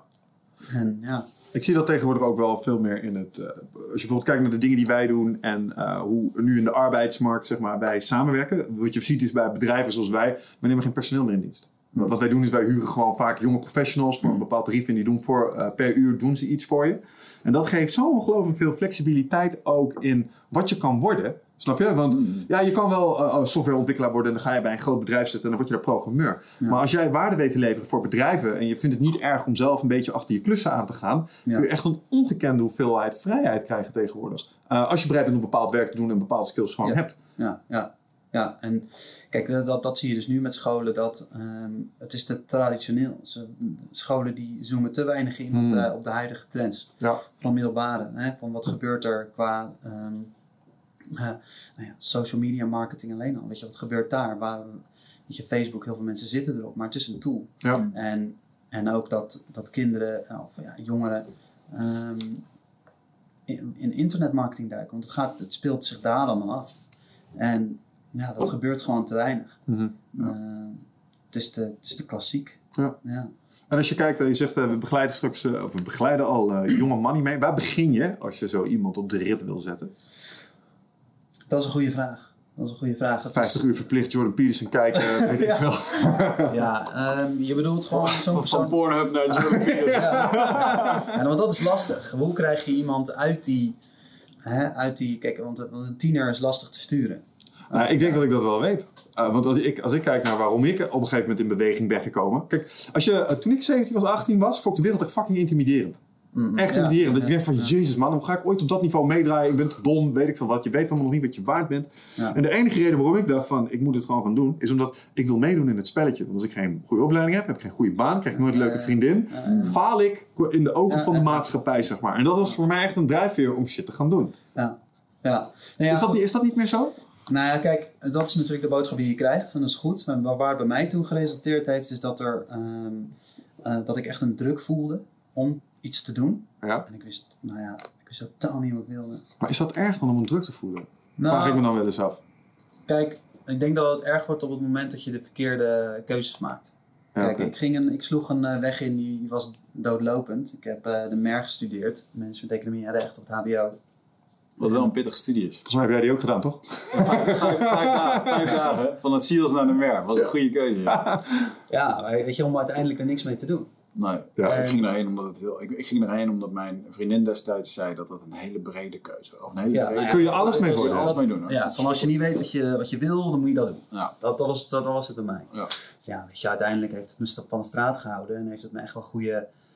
Kijk, dat dan weer wel. Weet je, het, eh, het leert je wel vaardigheden. Dat is het. Dat, dat is het wel echt. Ja. Ehm Nou, want we- weet dus je wat dan ik... doe je iets en dan, ga je weer terug naar het Peterson verhaal. Van Ja. doe iets. Nou, ik, ik, ik zoom er even op in, omdat ik vaker mensen hoor zeggen. Ja, ehm, en ik, ik heb dat ook wel eens een keer meegemaakt eh, in een... Zou ik een coachingstraject doen bij de Rabobank. Er waren van die jonge professionals, zou ik onder mijn hoede nemen. En daar was de tendens, ja, we gaan het niet meer mis doen. Want dan moeten we dingen. Weet je wel, die jonge professionals die vinden het echt afschuwelijk om shit te moeten. Zo van, eh, dan, dan moet ik dit en dan voel ik druk en eh, ja, dan voel ik ineens urgentie. Ik had laatste lezing voor studenten. Toen zei ik, hé luister, je hebt een beperkt zakje met minuutjes. En elke keer als jij zo'n minuutje uitgeeft, is één minder hè. En dat Ja, zakje ja. gaat ooit leeg. Ja, ja. En toen zei hij, ja, ik eh, ervaar nu wel echt een heleboel stress toen je dat nu zegt hoor. Dat, dat genereert heel veel druk. Mooi, dan werkt het, weet je wel. Ja. Ga aan de bak. Ja, ja, ja. Go get some shit. Ja, en nee, kijk, die druk, die druk die mag ook zeker gevoeld worden als het maar niet leidt tot een bepaald soort faalangst. Dat mensen echt compleet blokkeren. Ja, Ja. Dus- ja en dat is misschien wel iets, dat, dat vergeten wij misschien wel. Omdat wij een beetje van die hoeden daarvoor zijn. De, de vergelijkingsdruk is nu wel heel erg hoog, denk ik. Ja, Want als jij niet vet foto's op Insta kan zetten, dan doe je niet mee. ja, En dan faal je eigenlijk al in je eigen ogen. ja. Ja, dat snap ik wel. Ja, en er is echt, ja, het, weet je, er, zijn hier, er is hier zoveel in te doen. Ook gewoon de, weet je, de hoeveelheid keus. Er is ook zo'n boek daarover. Eh The Paradox of Choice of zoiets. dat boek. Gewoon, er is zoveel keus dat mensen gewoon niet meer weten wat ze moeten kiezen. Ja. Kijk, een bepaalde mate van schaarste was gewoon goed, want je wist waar je aan toe was. Ja. Kijk, ehm, 200 jaar geleden, goed, weet je, we, zijn daar echt onwijs op vooruit gegaan met, eh, met levensstandaard, noem maar op. Maar toen was het gewoon helder, weet je, je, werd, je, werd gewoon, je, je ging gewoon in het bedrijf van je, van je familie ging je zitten. Ja. Smit, nou boem, daar werd je gewoon goed in. En daar deed je je ding in en daar kon je eh, je passie in kwijt. En, eh, ja, je zorg minder. Ja, toch grappig hè, dat we zo hard ons best hebben gedaan aan als, als maatschappij en beschaving om op een, een niveau van welvaart te komen waarbij het allemaal niet meer hoeft. Ja, En dan is het zover en dan zijn we alsnog niet gelukkig. ja, ja, Dat is super interessant vind ik dat. ja, ja, en echt, nou ja, ook recentelijk ook die podcast van Minimalisme bij jullie gekeken. En ja, dat, dat is het echt. Weet je wel, gooi die tv de, de deur uit. Mhm. Eh, ga niet meer op, op nu.nl zitten. Of ja, misschien wel om een klein beetje op de hoogte te zijn. Maar ja, weet je, same shit, different story. Ehm, minimaliseer je leven en ga, ga uitvinden wat je leuk vindt om te doen. Ja, Dat, dat vind ik echt ontzettend belangrijk. Dat is heel belangrijk. en, en als je nou eh, mensen die hier naar luisteren denken, ja man, ik moet ook uit gaan vinden wat ik leuk vind om te doen. Ehm, nou, dan kun je voornemen om dat uit te gaan voeren. Maar heel veel mensen lopen dan ook op, ja maar hoe kom ik hier nou eigenlijk achter? Hoe kom ik erachter wat ik leuk vind om te doen? Wat zou jij zo iemand adviseren? Ehm, kijk, eh, sowieso iets doen. Dus als je in een bepaald soort slachtofferrol zit, ik weet niet wat ik moet doen, en dat je daardoor niks gaat doen, nou, dat, dat, dat werkt zo niet. Wat bij mij was, ehm, ik ben gaan reizen. En toen heb ik een auto gekocht, eh, zo'n stationwagon, achterbanken plat. En ik ben eh, achterin gaan slapen. Ik woon in mijn auto voor tien maanden in, eh, in Australië. En gewoon helemaal back to basic. En nou ja, weet je, dan ontdek je op een gegeven moment van, ik vind, ik vind reizen vind ik heel leuk. Maar ik ben ook een onwijs sociale dude.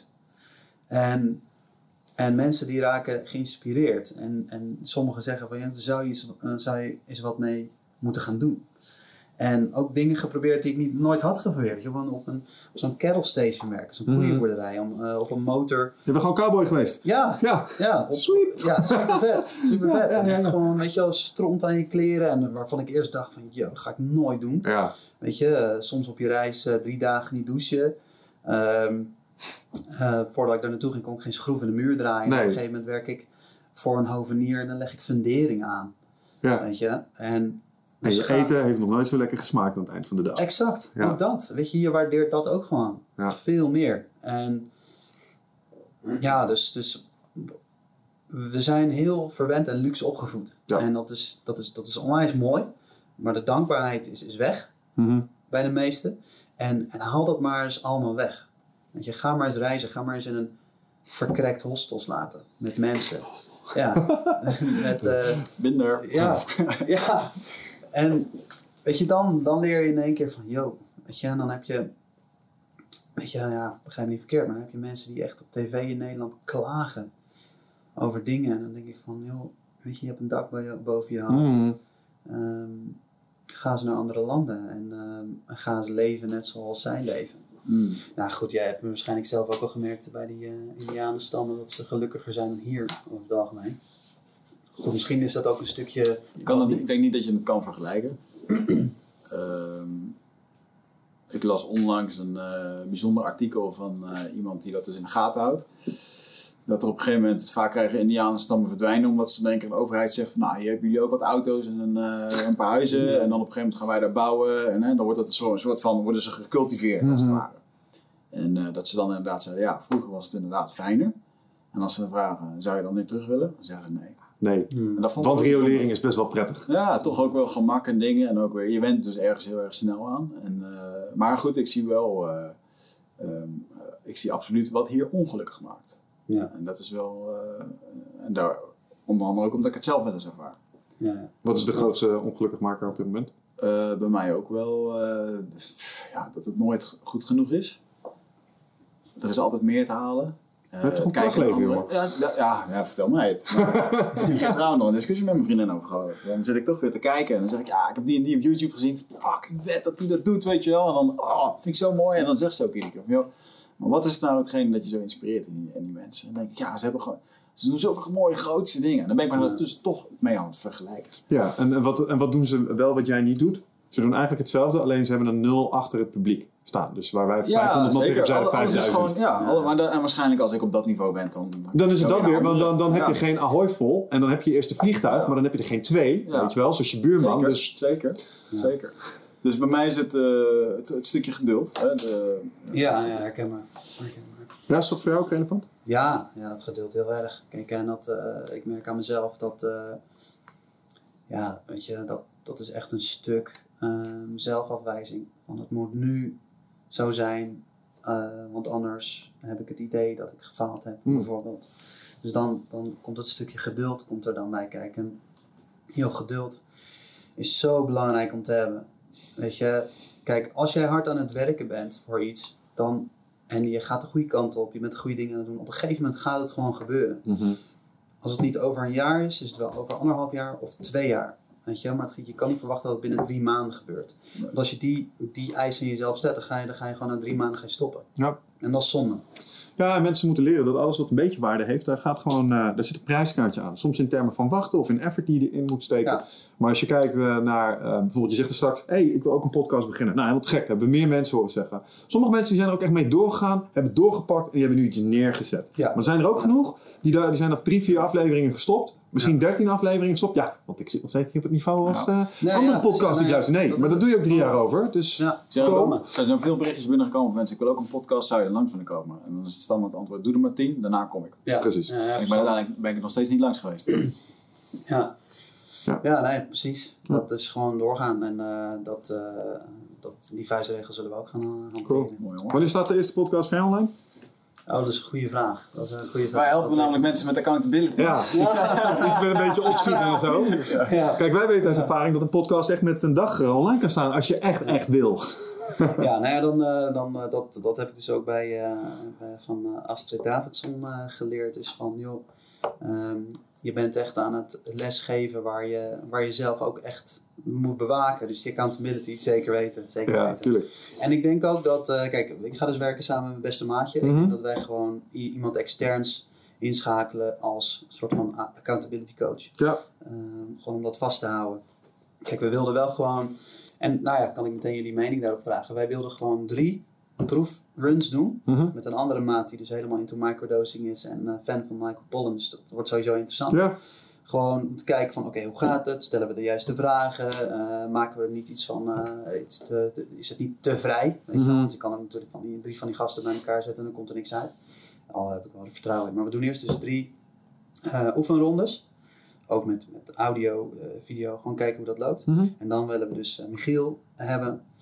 En dan, eh, en dan kunnen we dat boom, kunnen we online We zetten. hebben dus ook de eerste ronde gedaan met, eh, Bas, met eh, Tobias. Tobias inderdaad. En we hadden ook gewoon een gesprek. En toen zaten we achteraf, oh, dit was echt dit had een aflevering moeten zijn, ja. Ja, we zin in. Ja, dat denk ik dus maar uiteindelijk ook. moet je ook niet te veel kijken naar, was het wel goed? Want, ehm, Dat is ook. want eh, wanneer is het wel goed? Als het voor Ja. jou goed is en jij bent Ja. gewoon wie je bent. En Ja. ja, ja joh, ik, we krijgen nu ook nu het groeit nu en we krijgen wel eens commentaar over dingen. Ja. Ja, Maar en, ik, ik, eh, herken ja. het wel. ehm, maar ik zou zeggen, doe niet eens die drie proefafleveringen. Wat wij aan het begin hebben gedaan, dat ben ik ook. Ik heb die aflevering, die testaflevering, heb ik nog wel tien mensen gestuurd. Van, vind je ervan? Is het wel goed genoeg, zeg maar? Ja, ja, ja, ja. En wat nou als acht van die mensen hadden gezegd, was echt kut. Ja. Dan had ik niet, was ik niet verder gegaan. Terwijl, nu ik wel ben verder gegaan, ik blijk het gewoon te kunnen. Ja. Snap je? Dus, hmm, te- tegelijkertijd denk ik ook, laat je daar niet veel door sturen. Ik, ik zie aan de manier waarop je erover spreekt, de, je zit hier op je pad, zeg maar. Dit voelt op een bepaalde manier voor jou. Gewoon go for it, man. Ja. Ja, ja, dat Fuck it. goed. Ja, Dat Ja. Wat je hier nu zit, verkondigen er ook geen onzin. Dus eh, weet Nee. je, ga gewoon eh, go do it man. Er is een videootje eh, van Ice-T, die kan ik echt iedereen aanbevelen. Zoek hem maar eens een keer op. Ice-T, fuck it. Daar, daar, daar vertelt hij gewoon, soms moet je gewoon zeggen, fuck it, ga het gewoon doen. Ja. En dan komen de mooiste dingen achterweg. Ook al vind ik het eng, ook al vind je het moeilijk, gewoon fuck it, let's go. Ja, want weet je, ten eerste wat heb je te verliezen. Ten tweede, eh, je kan er alleen maar van leren. En ten derde, eh, content beuken. Weet je, je, op een gegeven moment ga je gewoon, je gaat, je gaat gezien worden. Gewoon zoveel mogelijk doen. Ja, en consistentie joh. En consistentie, Ja, dat is hem. Alright man. Waar kunnen mensen je vinden straks? Ehm, op ehm Goeiegasten- goeiegastenofficial.nl. Ja, de domeinnaam is al gekocht. Ja, En eh, iets anders met een ander maatje, eh zoomed out. Zoomed out. Dan eh, gaan we dus iets met psychedelica doen, maar daar, daar moet nog invulling aan gegeven worden. we like. Tegen de tijd dat dat op de poten staat, dan eh, spreken we daar misschien nog wel eens een keertje over. Ja, leuk. Lassa. Cool. Oké, thanks man. Ja, jullie ook. Gaan we door naar. eh ga je nog even op de stoel? Benjamin. Ben. The last. The last of the Benjamins. Ja, en als, eh, als je nou even teruggaat naar waar we het er straks over hadden, zeg maar. Dat eh, als je die special operators in het veld ziet, dat die vaak worden ondersteund eh, door mensen eh, achter de linies in het veld. Ja. Dan zit Ben wel helemaal echt aan het allereerste begin in die keten. Want zonder Ben was er geen podcast, want dan konden jullie hem niet downloaden. Iets meer naar Ja. Komt er iets dichterbij. Iets dichterbij. Oh, Hallo. Ja, Twee. mooi. Vind je het leuk? jazeker. Mooi. Vertel eens eh, aan, eh, aan onze luisteraars eh, waar jij je de laatste tijd voor ons mee bezig hebt gehouden. Eh, voor jullie, dat is echt inderdaad in, in de achtergrond. bezig met juiste IT-werkzaamheden, verplaatsing van onze hostingpartij. Daar wat dingen Dat betekenen. was onze, onze pet project. Hè? Ja. We, hebben af- we hebben afscheid genomen van een bepaalde partij waar we niet zo enthousiast ja, ja, over dat, waren. eh, Zullen we die eens even de grond in boren hier? Dat is netjes, maar eh, laten we zeggen dat we een, een beter pad in het. eh, Eh, we zijn naar een betere club Waar- waarom waren wij lastig voor hun? Nee, wij waren niet lastig. Zij waren gewoon heel vervelend. Oké, maar is het niet zo dat wij met onze podcast andere websites platlegden? Ja, wij zijn een keer van een server afgetrapt omdat wij eh geco-host werden. Dus dan sta je met z'n allen op een doos met, Ja. eh, met tien andere websites. Ja. En als op een gegeven moment al die andere websites uit de lucht zijn en ze kijken naar van, oh, die jongens van Eindbaas zijn alle bandbreedte aan het dichttrekken met hun eh, podcast. Dan word je er af- afgetrapt en dan moet je migreren. En migraties zijn altijd leuk. zo heerlijk. Als ik jou niet had gehad, jongen, de afgelopen paar jaar was ik echt gillend gek geworden. Dat ben je niet serieus. Nou, mooi. Je hebt het nog lang zelf gedaan, ja. We, Ja. We hebben volgens mij ook echt een jaar lang met Google... Ja, die, die hebben dat vorig jaar, januari, hebben die dat geïnteresseerd. Dat je zo'n eh, versleutelde verbinding moest hebben. Anders werd je website echt gewoon eh, super slecht Ja. gevonden in Google. En we hebben dat gewoon wel een jaar toegelaten. Maar we konden ook niet switchen of zo. Hè? We hadden een nieuwe... Ja, dat, dat, sowieso wisten we van, joh, we willen naar een andere partij toe. En eh, dan heeft het niet zoveel zin om eh, een- certificaat aan te vragen. Op het moment dat je weet, joh, ik ga toch weer ergens anders heen. Geklooid met certificaten te Hmm. verhuizen. Ik dacht, joh, doe gewoon in één keer. En, eh, eigenlijk was het een, een meer vliegen in één klap eh, slag. Hmm. Eh, veranderen van hostingpartij was één van de doelen. Het andere doel was, eh, de, de website die er stond was al een, een redelijk project geweest. En wel was bijgebouwd en weer erbij opgestapeld en weer erbij opgestapeld. En op een gegeven moment weet je niet meer. Ja jongens, hebben we dit nou eigenlijk nodig? En als ik hier aan ga trekken, wat gaat er wel allemaal omvallen? Weet iemand dat? Nee? Oké, misschien moeten we hier gewoon vanaf scratch af aan opnieuw Ja. beginnen. En, dus dat hebben we gedaan. Ja, nou, jij bent daar echt heel goed in. Want eh, ik merk dat ik op een gegeven moment, ja, mede ook door druk en zo, maar het, is, het vergt een bepaalde meticuleusheid. Om die dingen rustig uitzoeken, op een rijtje te zetten, Ja. eh, besluiten te maken. Waar ik echt altijd heel erg gecharmeerd ben van jou. Als jij komt voortijdig in de lucht, geeft alternatieven kies en dan kun je verder. Ehm, ja man, dat heeft echt eh super veel verlichting Ik gebracht. probeer meestal gewoon ja-nee vragen te stellen. dat doet het over het algemeen wel het beste, ja. Dat, Ja. eh, dat, ja, maar dat, dat werkt ook voor jullie gewoon, eh, gewoon een stuk handiger. En als ik snel een antwoord terug wil hebben, ja, dan moet Ja. ik, maar, ik ben verantwoordelijk voor mijn vraagstelling. Ja. Maar een van de dingen waar jij ook eh, een- behoorlijke bijdrage in levert, waar onze luisteraars ook heel veel plezier van hebben. Zeker op het moment dat je op YouTube dingen kijkt. Dus jij vat ze nog steeds samen. Je maakt timelines. Ja. Ja. Doe je ook met eh, veel, veel voortvaardigheid. En wat ik eh daar straks echt een, hulde aan, aan jou daarvoor, dat had ik onderschat. Jij moet de podcast twee tot drie keer luisteren. Dus als een podcast twee uur duurt, ben je ongeveer zes uur bezig met die timeline opstellen. Ja. Dat is een flinke tijdsinvestering, man. Je zal die podcast wel kunnen dromen. Ook dat. Maar ja, tijd is, een, is in zekere zin wel mijn vijand geworden. Mhm. Het, je wilt, ik wil te veel. En op een gegeven moment dan ga je, dan gaat de omgeving daar ook wel wat van vinden. Ja, ja, ja, ja. ja. Zeg maar, hey Ben, kom je ook nog een keer thuis op de bank zitten, jongen? Of, eh, Die vraag is wel een keer voor uh, Sil, als je een keer kijkt. Dan, eh, je hebt gelijk. dat is altijd de goeie, hè? Zie je dat? Ik heb gelijk. Ja, Heb jij die vraag wel eens gehad, eh Wigert? Kom je er nog eens bij zitten op de bank? Ehm, ja, ik heb wel eens een keer te horen gekregen, je bent wel thuis, maar je bent er niet. Hmm. Ja, dus dat Ja, ja, ik ja, nou ja. met mijn hoofd echt nog wel ergens anders kan zitten. En, eh, maar ik ben sowieso wel waakzaam voor mijn... eh, ehm, je zal mij niet snel zien dat ik eh, zo ontzettend veel weg ben, alleen maar aan het werk. Want ik ben dan sowieso heel beperkt en eh met mij kan je niet snel een afspraak eh, inboeken.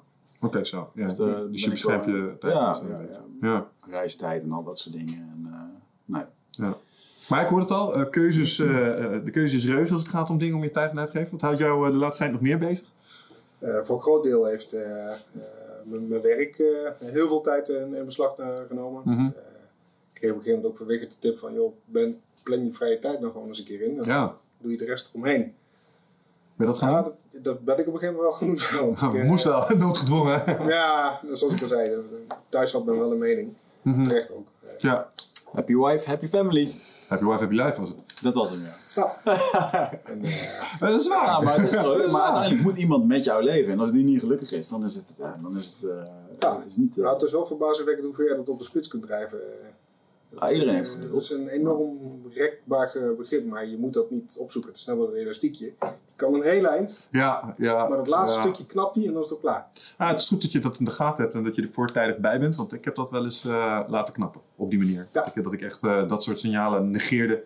En eh, dat dat uiteindelijk eh, de relatie kostte. Zeker. Ja, dat, dat moet je gewoon niet willen. Dat, eh, weet je, hoe, ik kan heel gepassioneerd ergens mee bezig zijn, Mhm. maar aan alles zit grenzen. Je moet dat wel in de gaten hebben en een, stukje bewaken. Mhm. Ja. Dus, Ja, mooi. Maar veel, tij- eh, veel tijd dus naar je normale werk. Ehm, voor de mensen die de vorige niet, aflevering niet hebben geluisterd. wat, wat deed je voor de kost normaal gesproken? Eh, ik werk eh, bij, eh, bij Saab, een bedrijf wat zich gespecialiseerd heeft, tenminste in de civiele tak, in het maken van verkeersbegeleidingssystemen. Mhm. Eh, denk aan haven, een begeleidingssysteem om in, grote havens en kustgebieden het traffic daar te kunnen managen. En op airports ground traffic Ja, taxiën van vliegtuigen naar de approach toe, dat Mm. soort dingen. Eh, ja, dat, dat is het bedrijf waar, ik bij, bij werk, eh, wat, wat te doen. dat is trouwens wel grappig hè. Van, eh, iedereen snapt Air Command, zeg maar. Zo'n vluchttoren. Maar voor een haven zal dat minstens even complex, misschien zelfs wel complexer zijn. Ja, dat gaat wel eh, iets Ja. complexer. Nou, Complexer snel. denk je? Ja. Ja, complexer. De- Minder snel. Schepen varen gewoon niet met 200 eh km per uur. Stel je dat voor jongens, een olietanker van 250 langs komt zeilen. Wat denk je in Antwerpen met al die eh, containers en zo? Daar heb je allemaal robots in en weer rijden die jouw eh, container voor Nutrifit ergens neerzetten, die daar een week blijft Ja, staan. ja, ja, wij zijn een onderdeel van het probleem. Ja.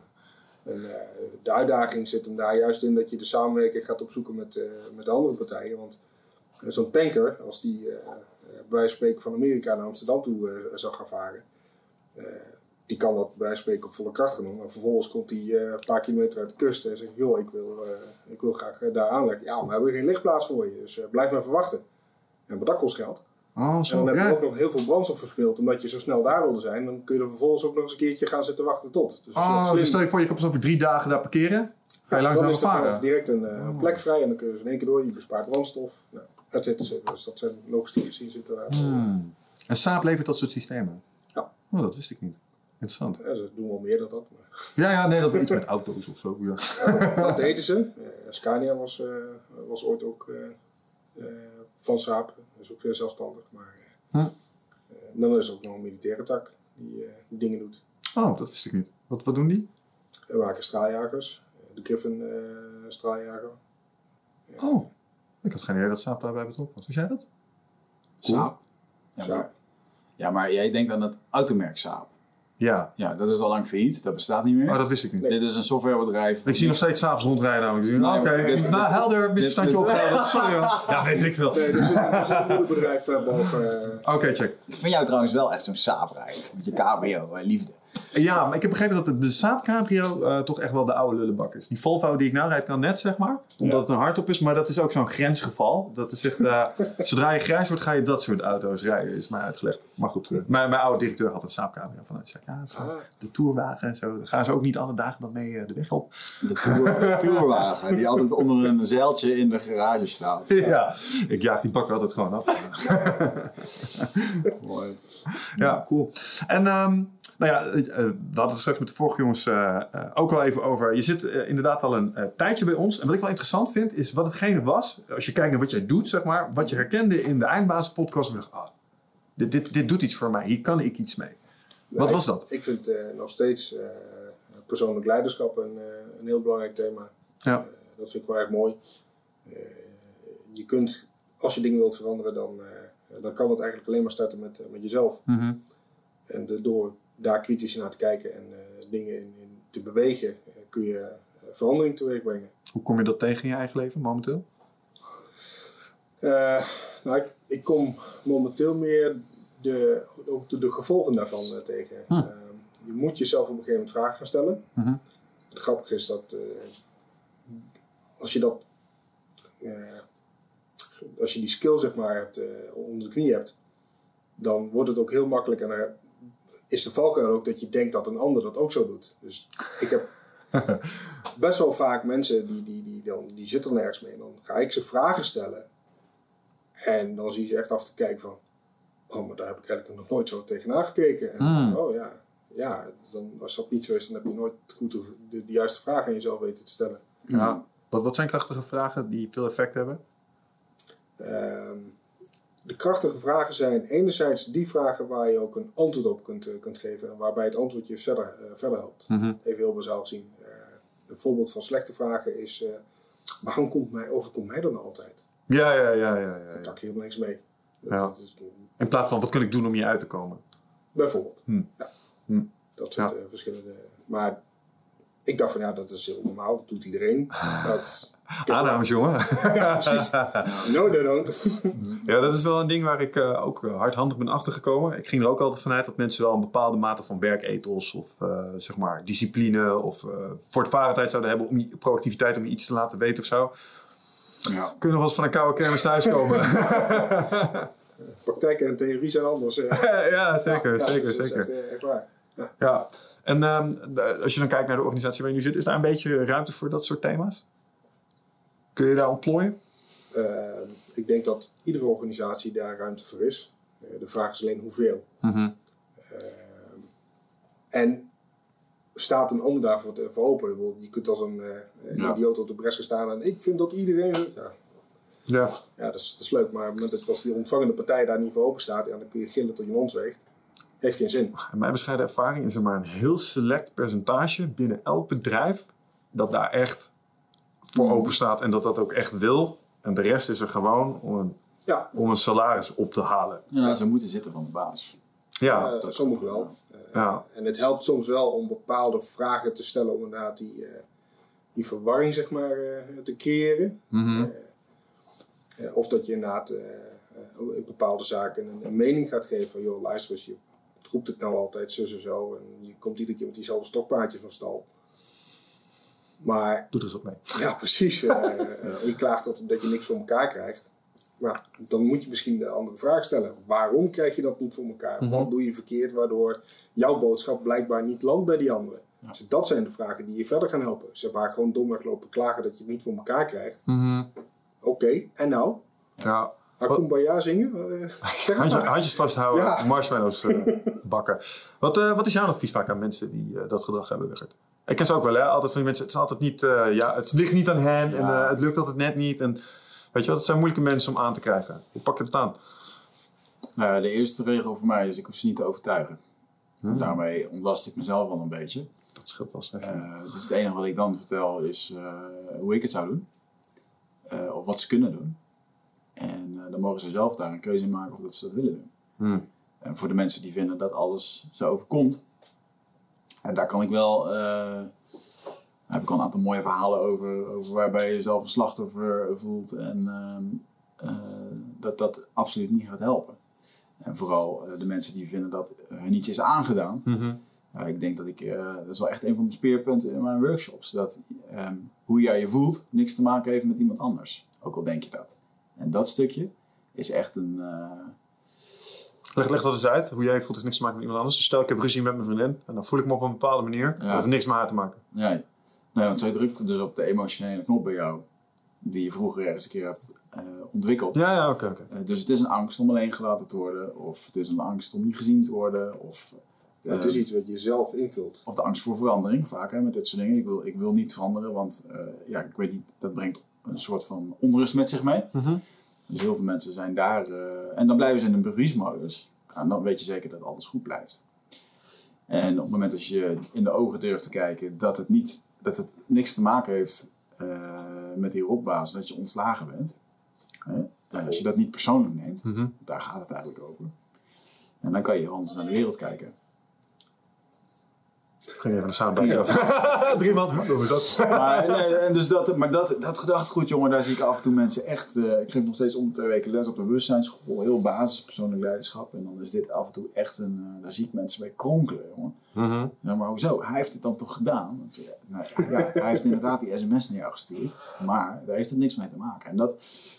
Ja, en ik denk dat dat ook echt wel. ehm, ik denk dat dat de grootste bewustzijn shift is die Mhm. mensen over de regel kunnen maken. Eh, Dat je de externe wereld niet meer verantwoordelijk stelt voor, je, voor jouw interne wereld. Hoe zie jij dat? Nee. Ja, ik, ik geloof er heel eh, heilig in dat omstandigheden zijn er. Die, er gebeuren dingen. Daar heb je geen Ja. controle over dat dat, dat gebeurt. Hmm. Het enige waar je controle over hebt is eh, jouw acties, jouw reactie op die verandering in jouw omgeving. Mhm. Dus het, het, het zit echt in jezelf. Ja. En natuurlijk mag je, als er iets ergs gebeurt, mag je best wel even balen en even denken, oh. Ah, je mag boos zijn, je mag verdrietig zijn. Mhm. eh, angstig. maar daarna is het van oké, voelde niet lekker. Hè? Zeker pijnvermijdend gedrag is wel een, een menselijk ding. Hoe Ja. ga ik voorkomen om dit de volgende keer weer zo te ervaren? Of wat kan ik doen om, et cetera, et cetera. Maar Ja. je moet wel ook daar weer beginnen met de juiste vragen stellen. Snap ik. Even een beetje gemene vraag. Waar zit jouw pijnvermijding momenteel? Waar zit? Jouw pijnvermijding momenteel? Eh, mijn pijnvermijding. ik, eh, Kutvraag, hè? Ja, weet ik. Nou, nee, nee, op zich niet. Ik, eh, ik ben heel erg eh, voorzichtig met, met dingen als social media. Ik, Ah, ja. ik ben daar eigenlijk niets mee, nauwelijks mee bezig. Ik moet gewoon letterlijk mezelf dwingen om naar Facebook toe te gaan om ook naar de eh, te kijken. van, Joh, wat gaan we doen? Wat zijn de plannen? ja. Onze besloten Facebookgroep voor de mensen die zich Ja. afvragen waar dit over ging. Ja. Eh, in tegenstelling tot, tot veel mensen, ik kan mijn telefoon bijvoorbeeld prima ergens laten. Het, het is helemaal geen boel. Ik benijd dat stiekem wel een beetje. Ja. Eh, je hebt zo'n app eh, waarmee je dan eh, kunt, kunt zien hoeveel tijd je door de week doorbrengt. Ik moet echt mijn best doen om aan de vier uur per week te komen. Wauw. Om het Vier per week. Dat is, dat is voor jou een dag. Was voor jou Voor een mij? dag. Ja. Jij bent ermee bezig nu, toch? Ja, zeker. Ik ben nu eh, social media dieet, 20 minuten per, per, per dag. Ik begin er nu al van te balen, want het...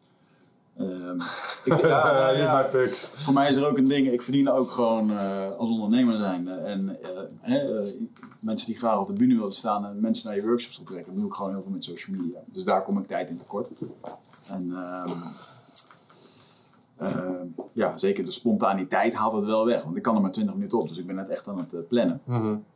En als ik dan s'avonds in één keer een ingeving heb, maar ik heb geen tijd meer, dan ja. Doe, doe dat nou nog echt iets? Want ik heb, daar hebben we het vaker over gehad. Hè? Ik, als ik naar de Instagram stories ga, weet je wat Instagram stories zijn? Als je er bijna, bijna niet komt.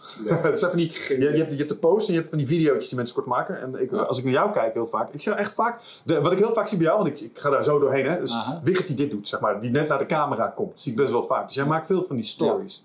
Had dat nou nog effect dat je dat deed? En dat je het nu minder doet, merk je dat? Ja. Zeg maar, dat je minder van die video's maakt, heeft effect op conversie naar je trainingen? Nou ja, minder interactie, minder Ja? berichtjes, minder reacties van mensen. Maar die, maar die, maar die reacties en, die, en die, die, die, likes en die comments, die leveren geen centjes op. Nee, maar wel de, de, de verhalen die ik dus vertel in die stories, daar kan ik mensen iets in uitleggen. En daar kan ik Hmm. haakjes in leggen. Hmm. Er zit ook een heel psychologisch ding achter, want dat heeft dus mee te maken. Je wil mensen wat leren. Ja. Waarom post je iets op social media- social media? Om jezelf weer te, te kijken te zetten of om mensen wat mee te geven. En ik merk inderdaad dat die berichten, die geven heel veel reactie. Als je iets meegeeft. Maar op het moment dat je dat doet eh, en mensen reageren even, dan wil je terug reageren. En daar gaat de tijd in zitten. Ja. Want ik maak nu dat filmpje gewoon als een filmpje. Die gooi ik in een app, die heet Cut Story. Daarin hakt hij het in 15 stukjes, 15 seconden stukjes. Mhm. En dan is het gewoon upload, post, blablabla. Dat is echt een, een half minuut werk dat ik twee minuten film erop kan zetten. Cool. Dus dat kost geen tijd. Mhm. Alleen eh, ja, de reacties daarna. En daar merk ik wel in, nou, dan wil je toch even weten wat mensen ervan vinden. Is het vaak gezien? En, eh, dus daar zit echt wel een beloningssysteem ding in. Ja. Ja, ja, ja, ja, grappig. Ik had dat met die 10 year challenge. Ik heb niet vaak dat ik kijk naar wat een post op Instagram doet. Maar dat is er één dat ik merkte, ah, ik zat echt om de, om de 10 minuten even te kijken. Had nog iemand wat Oh, ja? gezegd? Had nog iemand wat Ja, ik weet niet. Ik dacht, wat ben ik aan het doen? Mooi. Ja, mooi. Ja, nou, dat ik heb je goed, bijna de, goed voor elkaar. de bewondering uitspreken dat, je- dat jullie dat zo kunnen. Het, het trekt mij compleet niet. Ik, Nee. Ik heb daar helemaal niks mee. Nee, nee, dat snap ik. Nou ja, luister, ik, ik, ik eerlijk gezegd ook niet, hè. Ik doe dit, eh, ik doe dit noodgedwongen en ik, eh, heel eerlijk, ik laat me er ook gewoon bij helpen. Er zijn mensen die mij vertellen, je moet dit soort content op dit soort momenten online zetten. Mhm. Want vanuit mezelf, ja, ik, ik heb soms gezegd, wat je normaal, doe je al gek genoeg, weet je wel. En eh, waarom al die shit erop zetten? Want als ik anderen het veel zie doen, dan heb ik er ook een bepaald idee bij. En dan moet ik het zelf dan wel genoeg. Maar ja, luister, als we luisteren naar het verhaal waar we mee begonnen, Brandon Bouchard. Hoe je met content en marketing om moet gaan. Vanuit de rol die wij hebben ontkom je er niet aan. Ja. Maar heel eerlijk, als ik niet deze positie had, zou ik waarschijnlijk precies hetzelfde doen als jou. Ik geloof het allemaal. Ja, dat, en heel plat gezegd. Ik heb nog steeds een Facebook-account omdat we dit eh, gebruiken als, als werkinstrument. Ja. Uh, zo niet had ik het, had ik het opgezegd. Want voor mij biedt het helemaal niks extra's. Ja. Nou, ik denk dat een boel mensen die hier naar luisteren daar nog wel eens iets van konden leren. het kan ook zonder jongens, geloof Je ziet het dan ben. Ja. En dan ben ik ook nog een, eh, een, een IT'er in hart en nieren. Ja, dus je zou juist dit soort technologie helemaal te gek Ja, moeten vinden. Ja. echt, eh, nee. Maar misschien komt het ook omdat je als IT een beetje kan inschatten wat het met je doet. Dat is één ding. Eh, en helaas ook de negatieve inslag die, er, die erachter zit. Ik bedoel, nou wil ik wezen, waarom doet Facebook wat Facebook nu doet? Om digitale heroïne te maken. Nou, nee, dat is een, dat is een middel. Dat dient een ander doel. Waarom maken ze je verslaafd? Ja, Zodat dat je gebruiker wordt. Zodat je gebruikt wordt. En als je Blijft. gebruikt, hebben ze invloed op je. Ja. En weten als ze je, dingen als je weet hoeveel eh, gegevens er eh, over je verzameld worden. Ja, dat is, de meeste mensen eh, staan daar helemaal niet bij stil. Maar dat is echt eh, ongekend. Vind je dat eng? Ik denk dat het nou, eng vinden heeft, eh, heeft niet zoveel zin. Dat gaat toch gebeuren. Ja, sterker, het is al lang eh, gebeurd. Ja. Eh, we hebben het laten gebeuren. Ik denk alleen dat eh, het in die zin eng is dat mensen zich dat eh, niet realiseren totdat het echt te laat is. Ja. Wat is een onvoorziene omstandigheid die kan ontstaan door het verzamelen van deze data? Want ik heb, we hebben hier best wel vaak over gehad in de podcast. Hè? En ik denk dat je er hele geweldige dingen mee kunt doen. Dus het feit dat we dit kunnen meten, weten, kunnen we echt dingen leren over hoe mensen werken. En dan kun je daar goede dingen mee doen. Ja. Aan de andere kant kan ook ongelooflijk misbruikt worden. Kijk naar hoe het verkiezingen beïnvloedt. Ja, eh, is een mes eh, bedoeld om eh, je te helpen in de keuken of is een mes bedoeld om je mee van de kant te maken? Het mes op zich kan, is niet slecht. Ja, het, het, het hele argument, peop, eh, zeg maar, guns don't kill people, people kill people. In principe is dat ook zo. Een gun kan ook een, een, een werkinstrument zijn die je gewoon domweg nodig hebt om iets anders te, te, voor elkaar te krijgen. Ja, de dierenpopulatie te reguleren, bijvoorbeeld. Ja, dat kan. Ja. Bijvoorbeeld. Ja, duidelijk verhaal. Ja, nou ja, dat is, dat is wel iets eh, eh, waar je in toenemende mate stil bij moet staan. Aan de andere kant, ik denk dat ik dat een klein beetje opgegeven heb, omdat ik als ik naar die trend kijk, dan denk ik, ja, weet je, het is unstoppable. En, en het enige wat je echt kan hopen, is dat ze er iets gunstigs mee gaan doen. Weet je nog dat we het bij Ancilla erover hadden? Zeg maar dat Facebook jouw gedrag manipuleert. Ja, mijn gedrag. Ja, nou ja, jouw gedrag dan niet. maar andere mensen hun gedrag manipuleert. Ja. Ik vraag me af of dat erg is. Omdat het is ook een instrument om deze hele massa die we in een bepaalde richting moeten gaan bewegen om het hier te redden op deze planeet, kunnen inzetten. Het staat of valt met de intentie waarmee je dat gedaan, eh, gedaan wordt. Dat denk, ik denk dat je daar gelijk hebt. Ja. Dat, eh, ja, daar moet je gewoon even eh, dus wel bij, bij stilstaan. Is dat ook werkelijk de intentie van een Facebook of een Google of een Mhm. Microsoft of een grote partijen maar op? Ja. ja, ik weet het niet zo goed. Ik ga er altijd even vanuit dat ze. ehm, ah, nee, dat is ook niet zo. Je kan niet zeggen dat een, or- een organisatie die een winstbejag heeft, die wordt per definitie minder menselijk.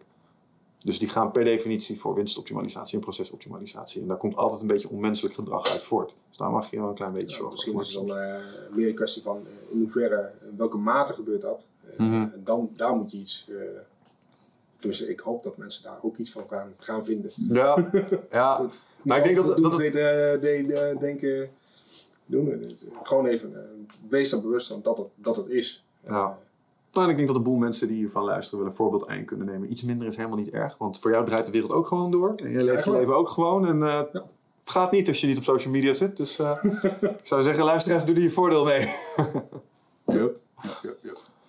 Gaan we Alright. afsluiten, jongen. Ja, Je was de laatste van het, eh, het team. Niet iedereen was aanwezig. We hebben natuurlijk nog Aukje die mooie teksten voor ons schrijft. We hebben Dion. eh, Dion die social... Nee, die is niet meer social media doet. Maar Grote Grote gedoe. Eindbaas-show mee bezig is. En Nico, onze gastenboeker, die eh, ook niet aanwezig En is. vergeet Antwerpen niet. En Antoinette, onze blogster. Alright. Dus die, ehm, nou, die komen er volgende keer wel. Shout-out naar deze mensen bij deze. Shout-out naar iedereen die naar ons luistert. En eh, mocht jij nou ook zoiets hebben van, nou, ik wil graag bij jullie team eh, zijn. Wij zoeken altijd, eh, we zoeken waarschijnlijk nog altijd om mensen. Ja. Als het gaat om eh, contentmakers met video, met dingen, dan zijn we echt naar op zoek. En ehm, ehm, wellicht staat op de website ook een vacaturepagina waar eh, Ja. wat dingen staan. En als je hier naar luistert en je denkt, maar ik heb een echt supergoed idee voor jullie, daar kan ik ook iets mee en ik wil een bijdrage leveren op een of andere manier. eh, Neem gewoon contact met ons op. We zijn goed te vinden via Instagram, Facebook, LinkedIn. Mag je ons ook gewoon direct benaderen. Uh, Yep. We staan er voor open. Dus, Yes. ehm Let's get it done. alright man, dit was er weer eentje. Bedankt voor het luisteren. Tot de volgende keer. Huis je huis. Ciao.